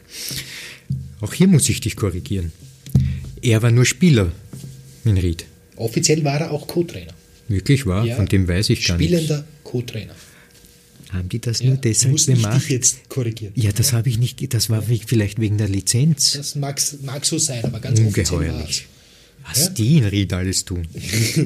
Gut, aber bei der Admira haben wir dann uns wiedergefunden, waren aber wie sagt man heute, ein kongeniales Duo, weil ich die Lizenz hatte ja noch nicht. Also Bundesliga hat damals schon auf diese Dinge geachtet. Aber wichtig war, dass wir auf derselben... Also du warst eigentlich der Lizenzgeber für ihn. Genau, ich war der Lizenzgeber, aber trotzdem im Trainingsprozess haben wir alles gemeinsam gemacht. Und wir haben sehr schnell gesehen, dass wir auf derselben Wellenlänge arbeiten. Was zeichnet ihn aus? Erstens einmal, er wird völlig falsch eingeschätzt von vielen im Fußballgetriebe.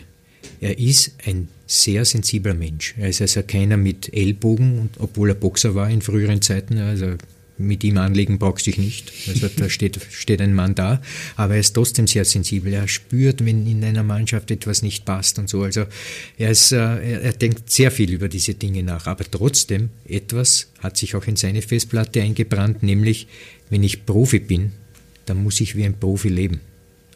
Und zwar nicht nur auf dem Spielfeld, beim Training, sondern auch außerhalb. Und das hat er vorgezeigt. Er trinkt nicht, er raucht nicht, er hat keine Last in irgendeiner Art und Weise. Das heißt, das, was er an sich selber, von sich selber verlangt hat, verlangt er dann auch von seinen Spielern. Und das war mitunter oft sehr problematisch, weil wir hatten bei der Admira 3 Polen, Ledwon, Ivan und Schwieczewski. Und Polen sind ja bekannt dafür, auch manchmal, dass sie mit dem Wodka eine Bruderschaft unternehmen. Und da musste der Rashid wirklich sein größtes psychologisches Können auspacken, um diesen 3 ganz wichtigen Spielern den Ernst der Lage zu verklickern, dass sie auf diese Dinge verzichten sollten. Die hatte damals auch eine sehr gute Mannschaft bei der Admira. Wirtschaftliche Probleme gab es damals auch in der Südstadt. Woran seid ihr dann letztlich gescheitert? An Wolfgang Knaller. Wolfgang Knaller war der Tormann. Einer der besten Torleute, die Österreich hervorgebracht hat, muss man auch sagen. Sein Pech war, dass eben manche eben noch besser waren. Aber prinzipiell wäre er immer auch ein Nummer 1 im Tor gewesen. Der Wolfgang Knaller hatte einen Vertrag, wo bei 22 Spielen, die er absolviert, sich sein Vertrag verlängert. Hans-Werner Weiß, der Präsident, wollte aber nicht verlängern. Und hat so Rashid Rachimov gesagt, bitte nicht mehr aufstellen. Und der Rashid hat gesagt, was? Aufstellen tue ich. Ja, aber nein, ich stelle ihn auf. Spiel in Salzburg, auf dem Blankett steht Wolfgang Knaller, der Anruf kommt, Rashid beurlaubt. Wolfgang Knallers Vertrag stand zwischen der Admira und Rashid Rachimov und Alfred Tato. Und du bist dann aus guten Gründen nicht sein Nachfolger geworden. Weil ich gelernt habe aus der Kronjägerzeit. Dann war es vorbei. Dann wurdest du beurlaubt und bist dann aber noch einmal zur Admira zurückgekehrt als Co-Trainer von Dominik Thalhammer, dem heutigen Leiter der ÖFB-Trainerausbildung und Frauenteamchef. Warum hast du dich dazu entschlossen? Es hat einen Manager gegeben bei Admira damals. Das war der Christian Trupp, die rechte Hand von Hans-Werner Weiß, und der hat wirklich das Wollen. Er hat also gegen den Widerstand von Hans-Werner Weiß, und mit vielen Gesprächen hat er dann diesen Widerstand auch gebrochen, dass ich zurückkehre als Assistent von Thalhammer, weil er dachte, dass Thalhammer aufgrund seiner jugendlichen Erfahrung und auch im Profitum mit diesen Polen und so weiter, das ist schwierige Konstellation, und Ledwon, Ivan und Schwieczewski, die kannten mich schon noch von früher. Daher dachte er, dass ich hier ein Korrektiv sein könnte. Und das war auch ein richtiger Gedanke, weil wir haben mit der Admira sehr schnell das Red in die Uwe erreicht und unsere Ziele erreicht. Warum haben sich dann die Wege getrennt? Warum haben sich unsere Wege getrennt? Weil es bei der Admira einen Umbruch gegeben hat in der Führungsetage. Da waren iranische Investoren, würde man heute sagen. Pishar, richtig. Und sein Statthalter, der Dr. Mosseni. Und da hat es wirklich sehr massive Spannungen gegeben zwischen dieser Iran-Fraktion und der Fraktion um Hans-Werner Weiß. Und mich hatte man aus welchen Gründen auch immer der iranischen Fraktion zugeordnet und dementsprechend dann mich zwar nicht an einem Freitag, aber doch enthauptet. Gut. Hans-Werner Weiß, der hat dich auch irgendwie begleitet, oder? In deinem Leben als Fußballer und als Trainer. Ihr habt sehr viel Zeit miteinander verbracht. Ja, und das war nicht immer konfliktfrei. Nein, das nicht, aber ich freue mich immer noch, wenn ich ihn treffe. Er ist ein Fußballbesessener, der immer wieder noch auf Spiele von Admira geht und sich die Admira ansieht. Also er ist durchaus, möchte ich fast sagen, auch ein gewisser Freund. Ja, in dieser Zeit, als du bei der Admira beurlaubt wurdest, haben sich unsere Wege auch zum ersten Mal so richtig gekreuzt. Da wurdest du nämlich Premiere-Experte. Also bist im Fernsehen erstmals aufgetreten, damals um die zweite Liga, die damals Retzak erste Liga hieß, zu analysieren. Ich kann mich noch erinnern daran, als ich dich angerufen habe. Wir haben uns relativ schnell geeinigt und ein Problem hattest du allerdings. Du hattest keinen Anzug, weil ich gemeint habe, du solltest einen Anzug tragen im Studio. Also daran wäre es beinahe gescheitert. Richtig, und ich habe natürlich alles getan, um dieses Scheitern zu verhindern und habe mir einen Anzug besorgt. Ich würde mal so sagen, wenn ich heute auf diese Zeiten zurückblicke, der Villacher Fasching feierte fröhliche Urstände. Das Engagement ist Gott sei Dank nicht gescheitert, sondern du bist Experte geworden und hast es sehr speziell angelegt. Hast du dir damit irgendwie dieses Image als Fußballphilosoph selbst gegeben? Naja, mein Leben war ja schon dadurch als Spieler schon gekennzeichnet, dass ich eine Art Popstar war. Wer spielt schon mit schwarz lackierten Nägeln oder einem Haarnetz? Wie dieser berühmte bayerische, mit seinem Hund, wird der Mooshammer. Das geht ja nicht normal. Also so kann man ja nicht als Spieler auftreten. Das habe ich aber getan. Das heißt, diese, soll ich sagen, philosophische Note oder dieses andere, das Exotische, das Extravagante habe ich ja schon als Spieler gehabt. Und das habe ich dann fortgesetzt, ja. Und auch natürlich bei Sky. Ja, aber ist das authentisch? Oder planst du das, um dir eine gewisse Rolle zu geben? Thomas Druckesitz, das gesamte Leben ist eine Rolle. Authentizität ist eine Hülse. Gut, dann versuche ich es anders. Irgendwann einmal musst du ja auf die Idee gekommen sein, dir als Spieler die Fingernägel schwarz zu lackieren und damit aufzufallen. Um des Auffallen willens?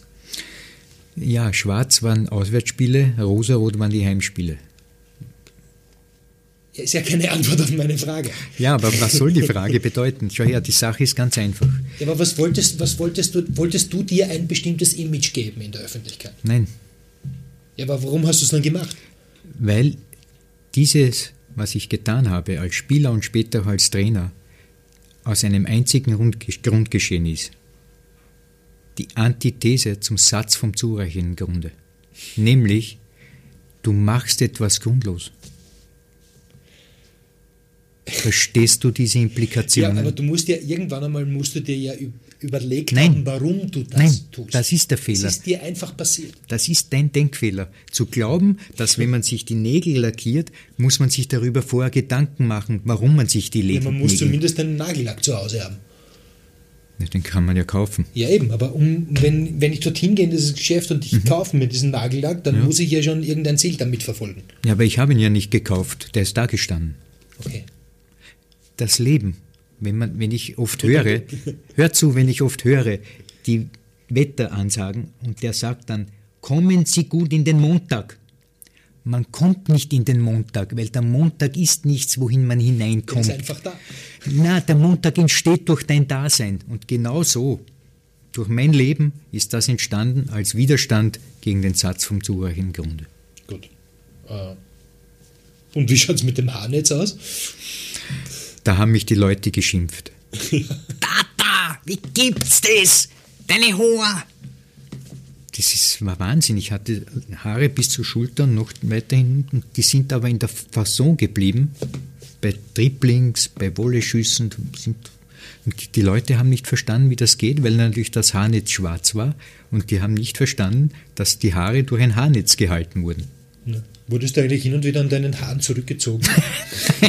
Ich war immer viel zu schnell. Viel zu schnell, ja. Sehr schnell und trickreich unterwegs, so wie eben dann auch als Experte. 2006 hat dich dein Weg erstmals ins Ausland geführt, beruflich, als Co-Trainer von Rashid Rachimov zu Amka Perm. War das ein völlig neuer Lebensabschnitt für dich?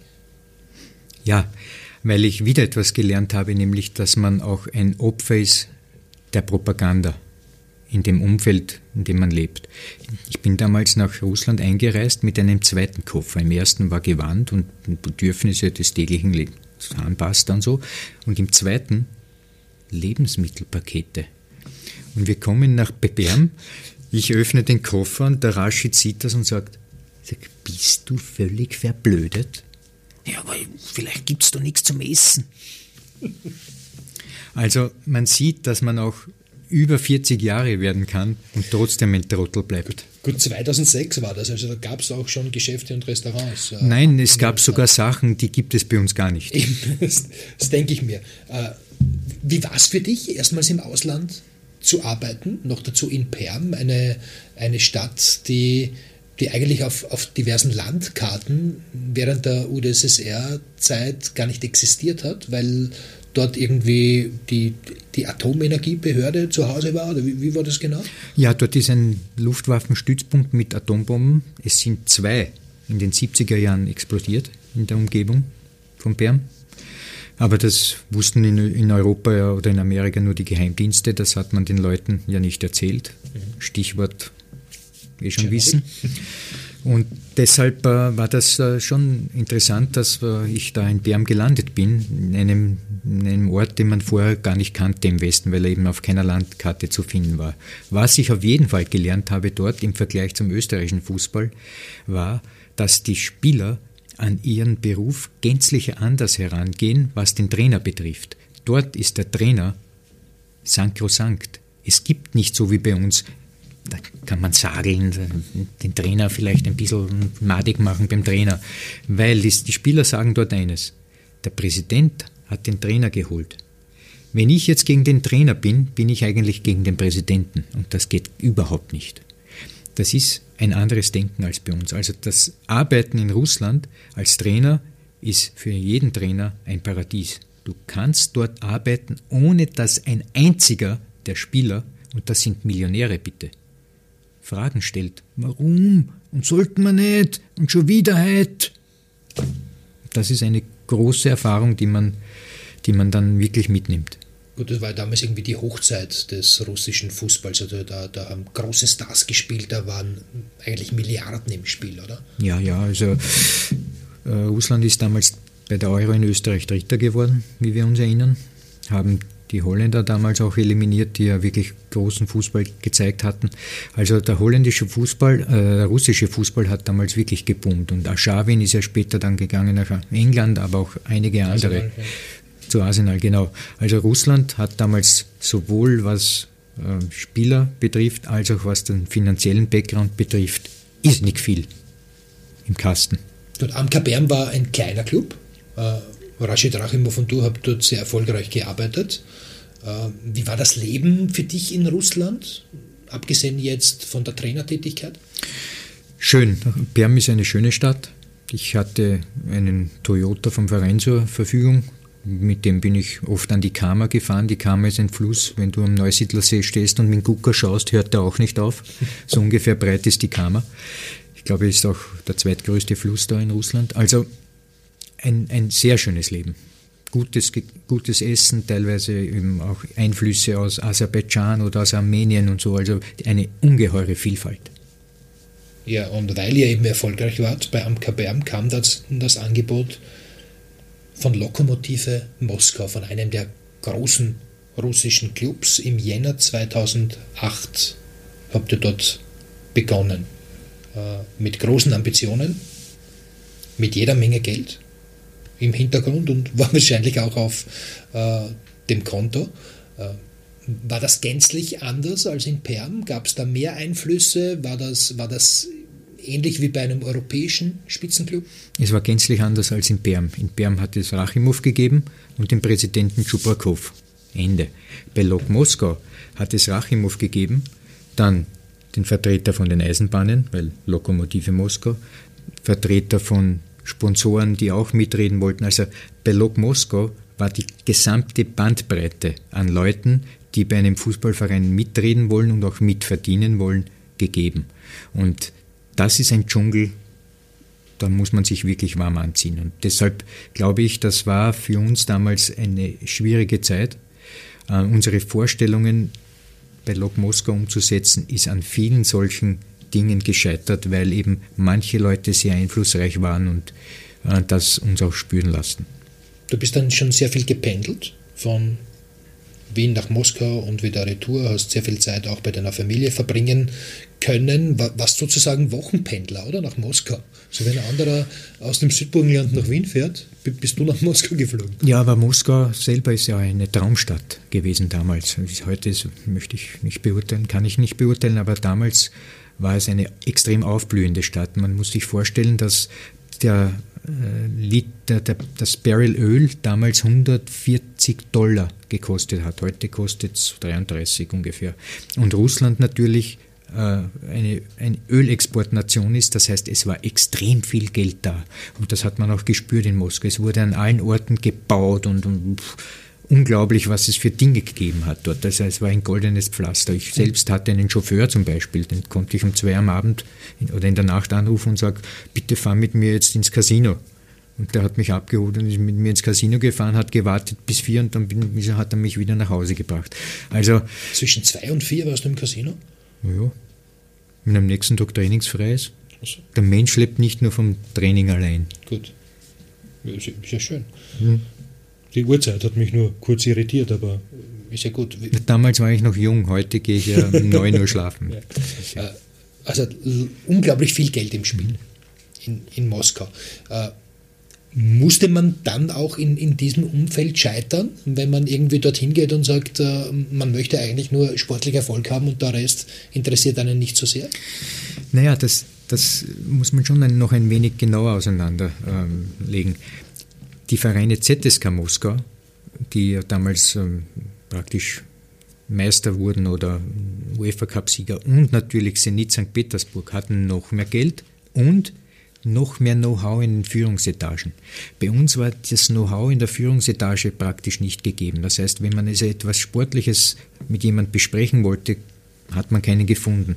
Während zum Beispiel Ginner, der Chef von ZSK Moskau, mit allen Wassern gewaschen war, was fußballtechnische Dinge betrifft.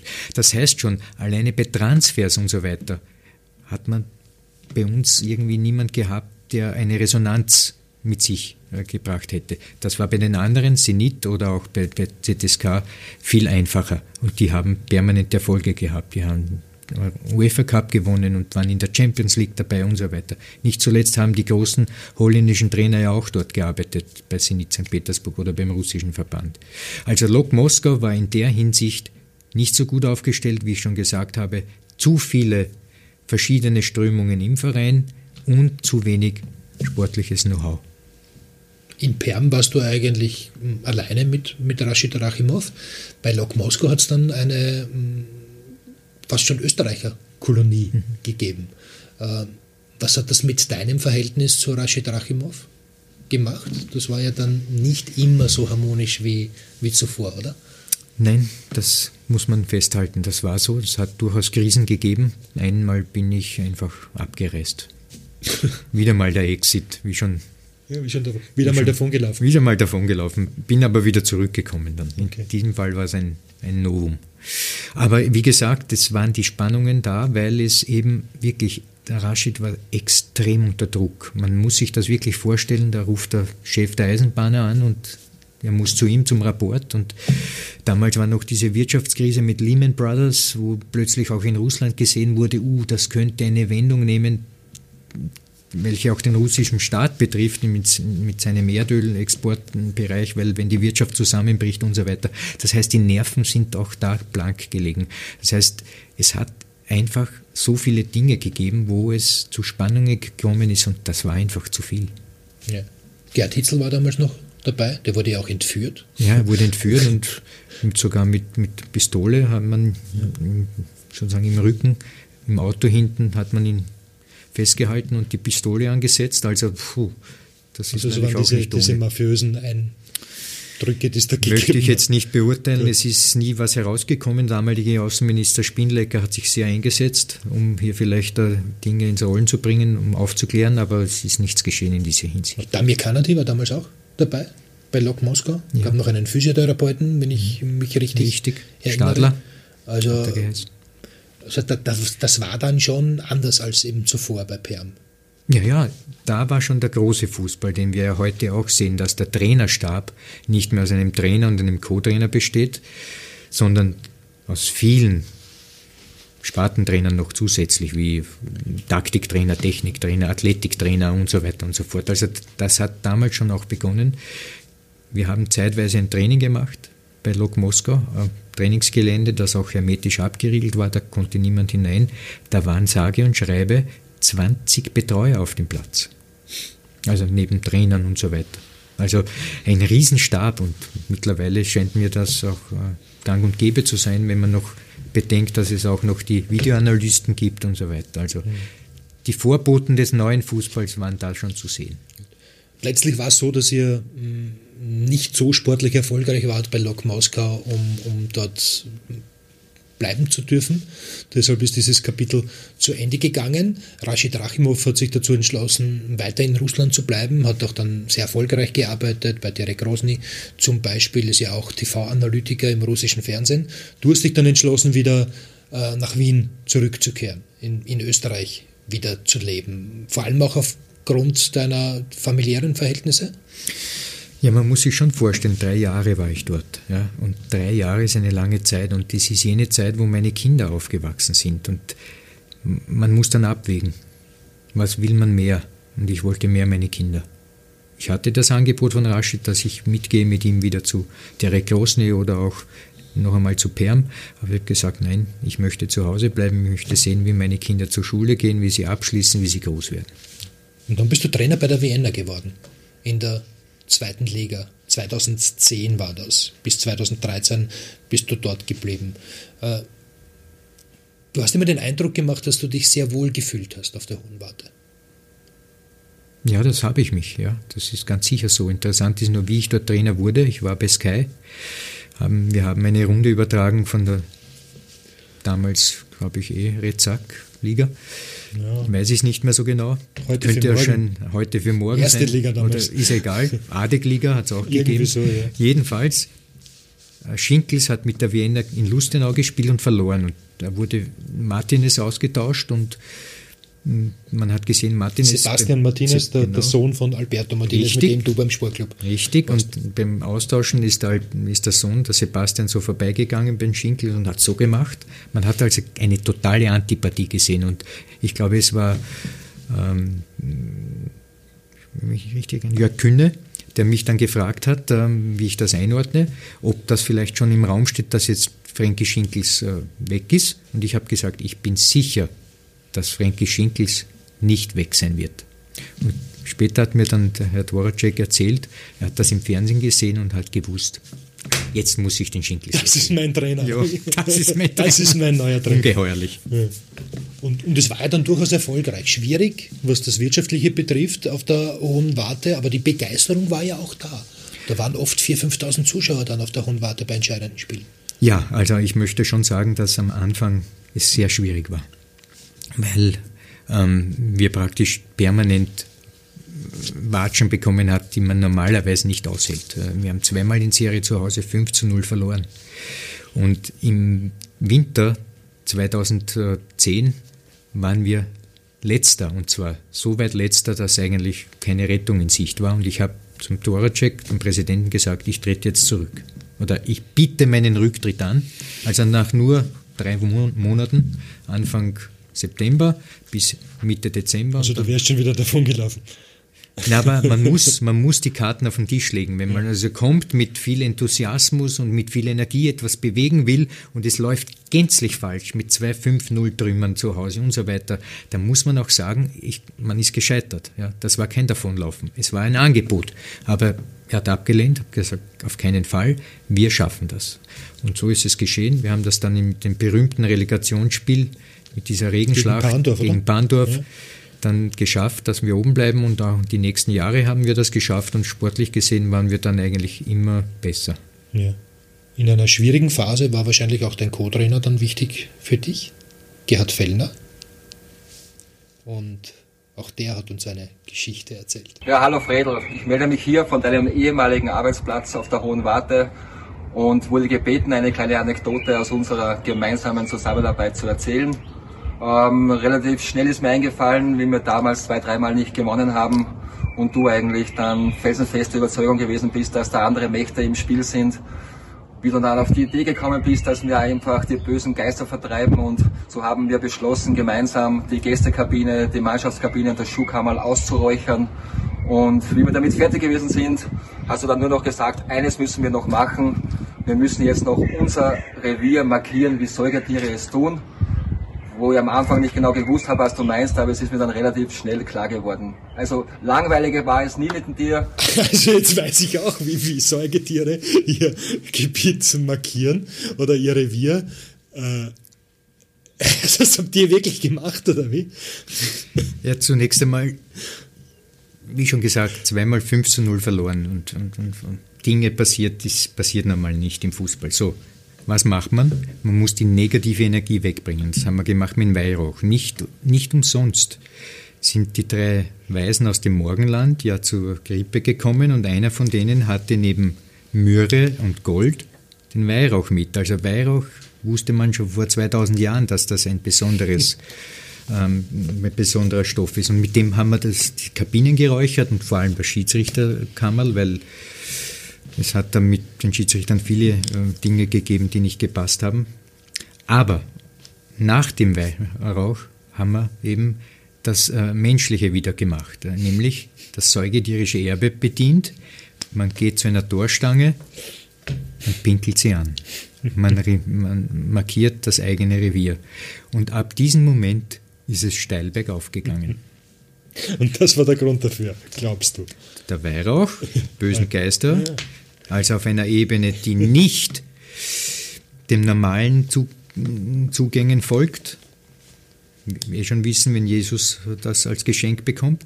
Und das Zweite, die lange vergangene Zeit, die man als Mensch ja auch im Säugetierreich verbrachte, hervorzukramen, und das haben wir getan. Also dein Erfolg als Trainer bei der WN war darin bedingt, dass du irgendwo hingepinkelt hast. Wenn man es zugespitzt formulieren will, könnte es so sein. Gut, du sollst da auch in einer Vollmondnacht einmal etwas vergraben haben auf der Hohen Warte. Ja, einen Magnet. Einen Magnet. Am 11 Meter. Wie war die Geschichte? Naja, wir haben einmal bei einem wichtigen Spiel einen Elfmeter verschossen. Da war mir klar, da muss was beim Elfmeterpunkt sein. Und da habe ich einen Magneten hineingegeben. Beim nächsten Elfmeter war er wieder drinnen. Was gibt es da zu lachen? Ja, unfassbar. Aber war sehr, sehr turbulent. Philipp Hosiner war zum Beispiel einer deiner Spieler. Also er hat bei der Vienna eigentlich seine Karriere gestartet damals. War für dich absehbar, dass der dann bei der Admira und dann bei der Austria so explodiert? Der hat ja dann die Austria 2013 zum Titel geschossen in Wahrheit. Ja, es war absehbar, weil er wirklich eine Waffe hatte, ja, die herausgeragt ist damals schon aus dem Pool der Spieler in dieser Liga.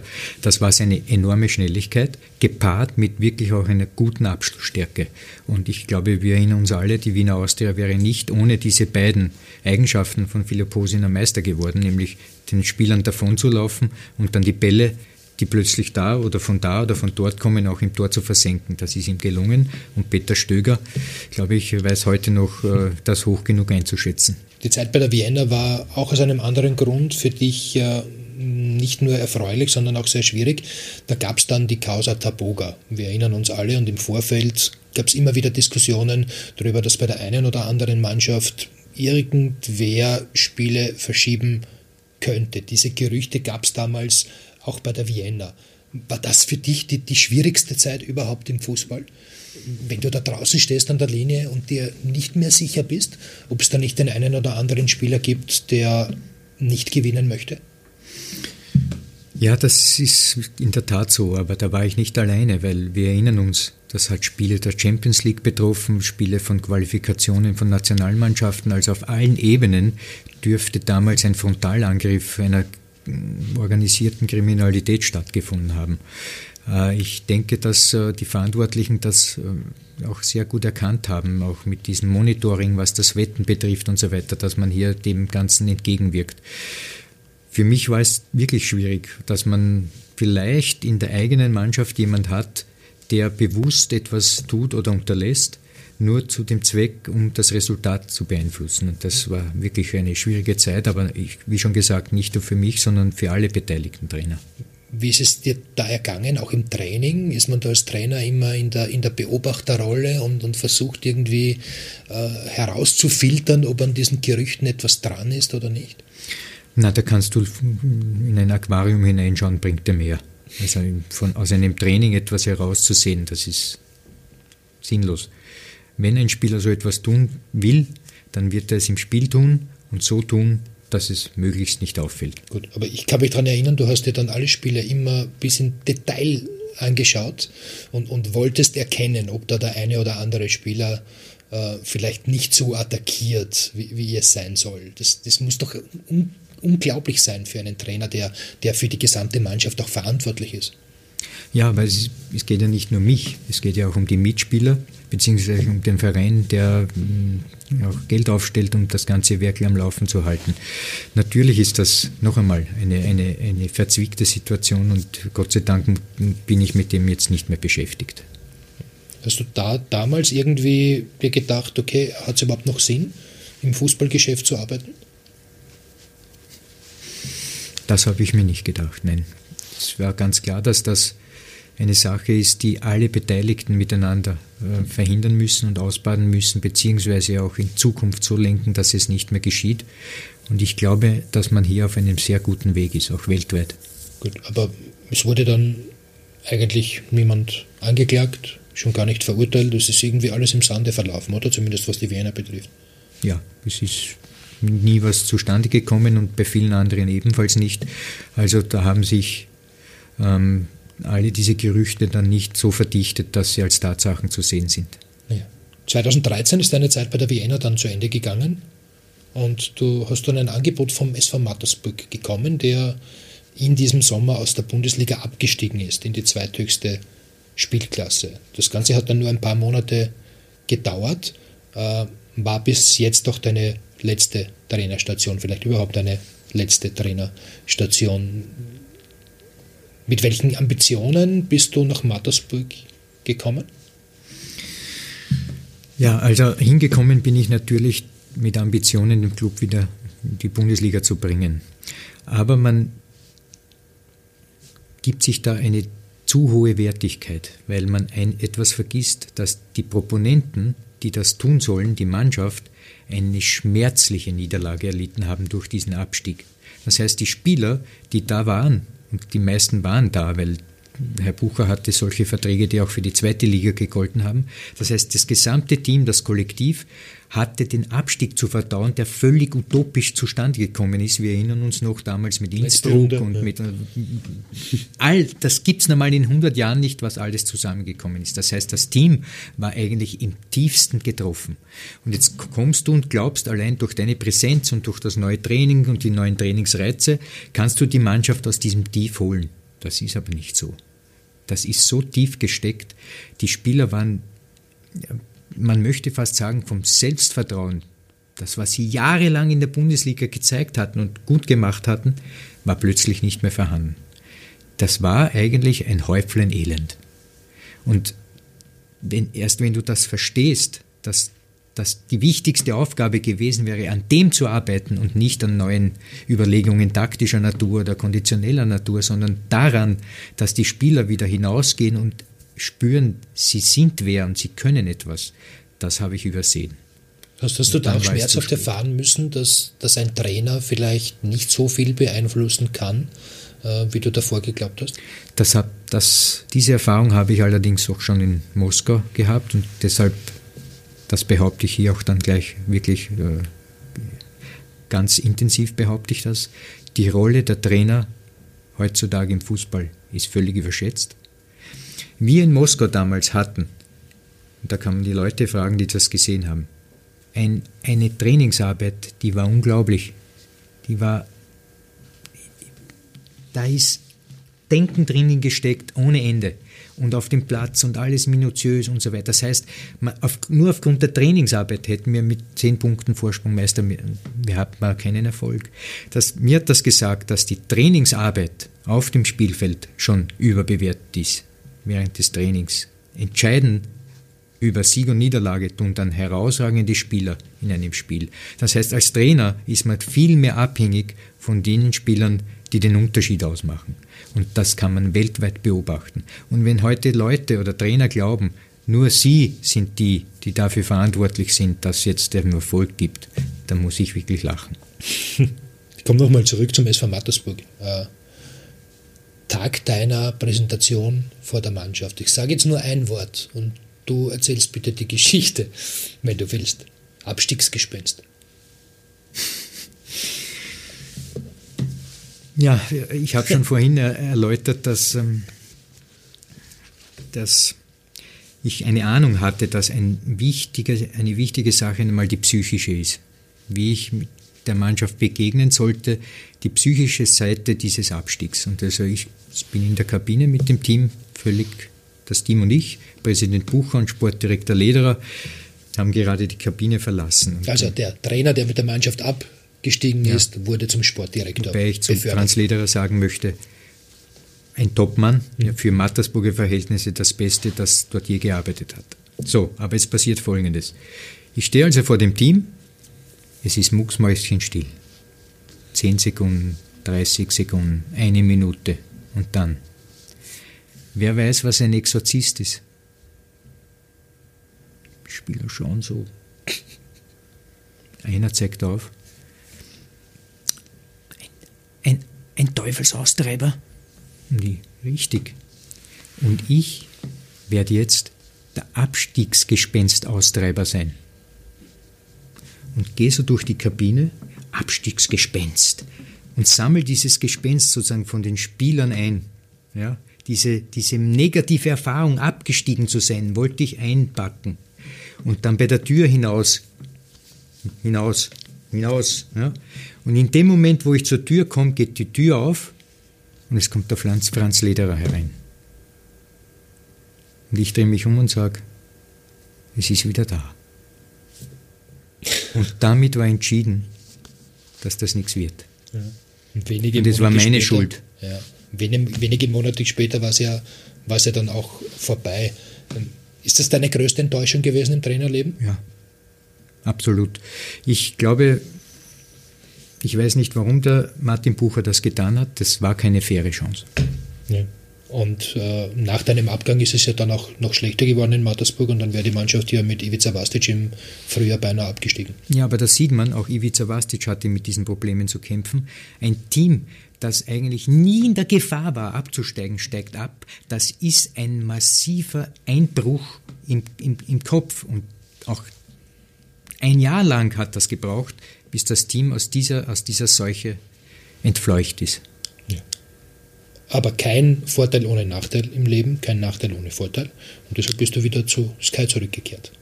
Jetzt mittlerweile schon fast mehr als 6 Jahre her, dass du wieder Sky-Experte bist. Was ist für dich das Faszinierende an dieser Tätigkeit? Zunächst einmal habe ich es mit Leuten zu tun, die vom Fach sind. Ja? Also Hans Krankl, Toni Pfeffer, also diese Experten, die ebenfalls so wie ich Kommentare abgeben über den Fußball, sind einmal vom Fach. Das heißt, das ist einmal schon ein hohes Niveau. Dann haben wir Experten auch Leute gegenüber sitzen, die auch vom Fach sind, Journalisten, solche wie du, also die auch den Fußball verstehen. Das ist das Nächste, was wichtig ist bei dieser Tätigkeit. Weil wenn man Ahnungslose hat, und wir kennen viele Sender, wo ahnungslose Journalisten auch über Fußball berichten, dann wird es schwierig. Dann kann man als Experte auch nur Plattitüden bringen, wie es teilweise der H.P. bringt. Auch am 8.8. geboren. Also das Gute an diesem ist, dass Profis da sind.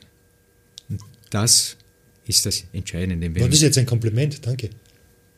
Ja, ich nehme es von meinen Kollegen. Ich lüge nicht. Besten Dank. Anders zu sein als die anderen, ist das für dich als Spieler, als Trainer und auch als TV-Analytiker wichtig? Anders zu sein als die anderen, aber nicht als Selbstzweck. Sondern ein leuchtender Punkt in einem dunklen Raum zu sein? Nein. Sagt dir der Name Gregory Bateson was? Wurscht.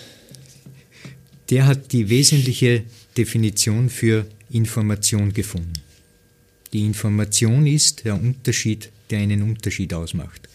Wenn du dir vorstellst, im Jahr 1978 oder 81 hast du den Fernseher ausgeschaltet. Nein, nicht ausgeschaltet, die Sendungen waren aus. Was ist gekommen? Die Bundeshymne. Und danach? Das Testbild. Oder? Und nach dem Testbild? Ist dann irgendwann einmal fertig gewesen. Na, das Rauschen. So ein Rauschen. Das Rauschen, das Rauschen. 2,7 Kelvin Hintergrundrauschen. Das Rauschen. Und wenn du in dieses Rauschen schaust, da erkennst du nichts. Ich aber möchte ein roter Punkt in dem Rauschen sein. Der Unterschied, der den Unterschied ausmacht. Okay. Ich glaube, das ist dir gelungen. Wenn du irgendwo angeben musst, was dein Beruf ist, was schreibst du da hin? Zum Beispiel in einem Hotel? Ach Gott, mein Beruf. Ich habe keinen. Bist du noch Fußballtrainer? Ich schreibe meistens Privatier. Bist du noch Fußballtrainer? Siehst du dich noch als Fußballtrainer? Kommt da noch was? Also, kennst du die Edith Klinger? Wer will mich? Wer will mich?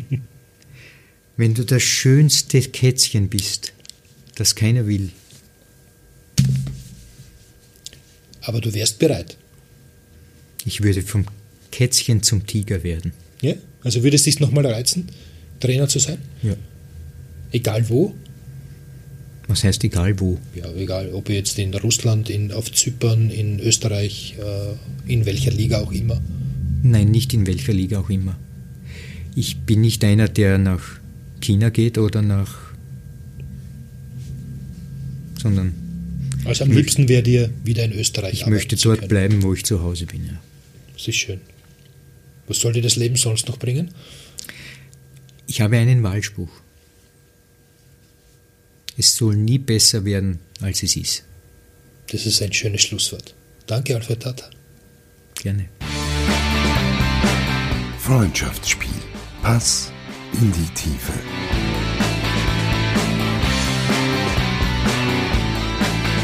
Moderiert von Thomas Trokischitz.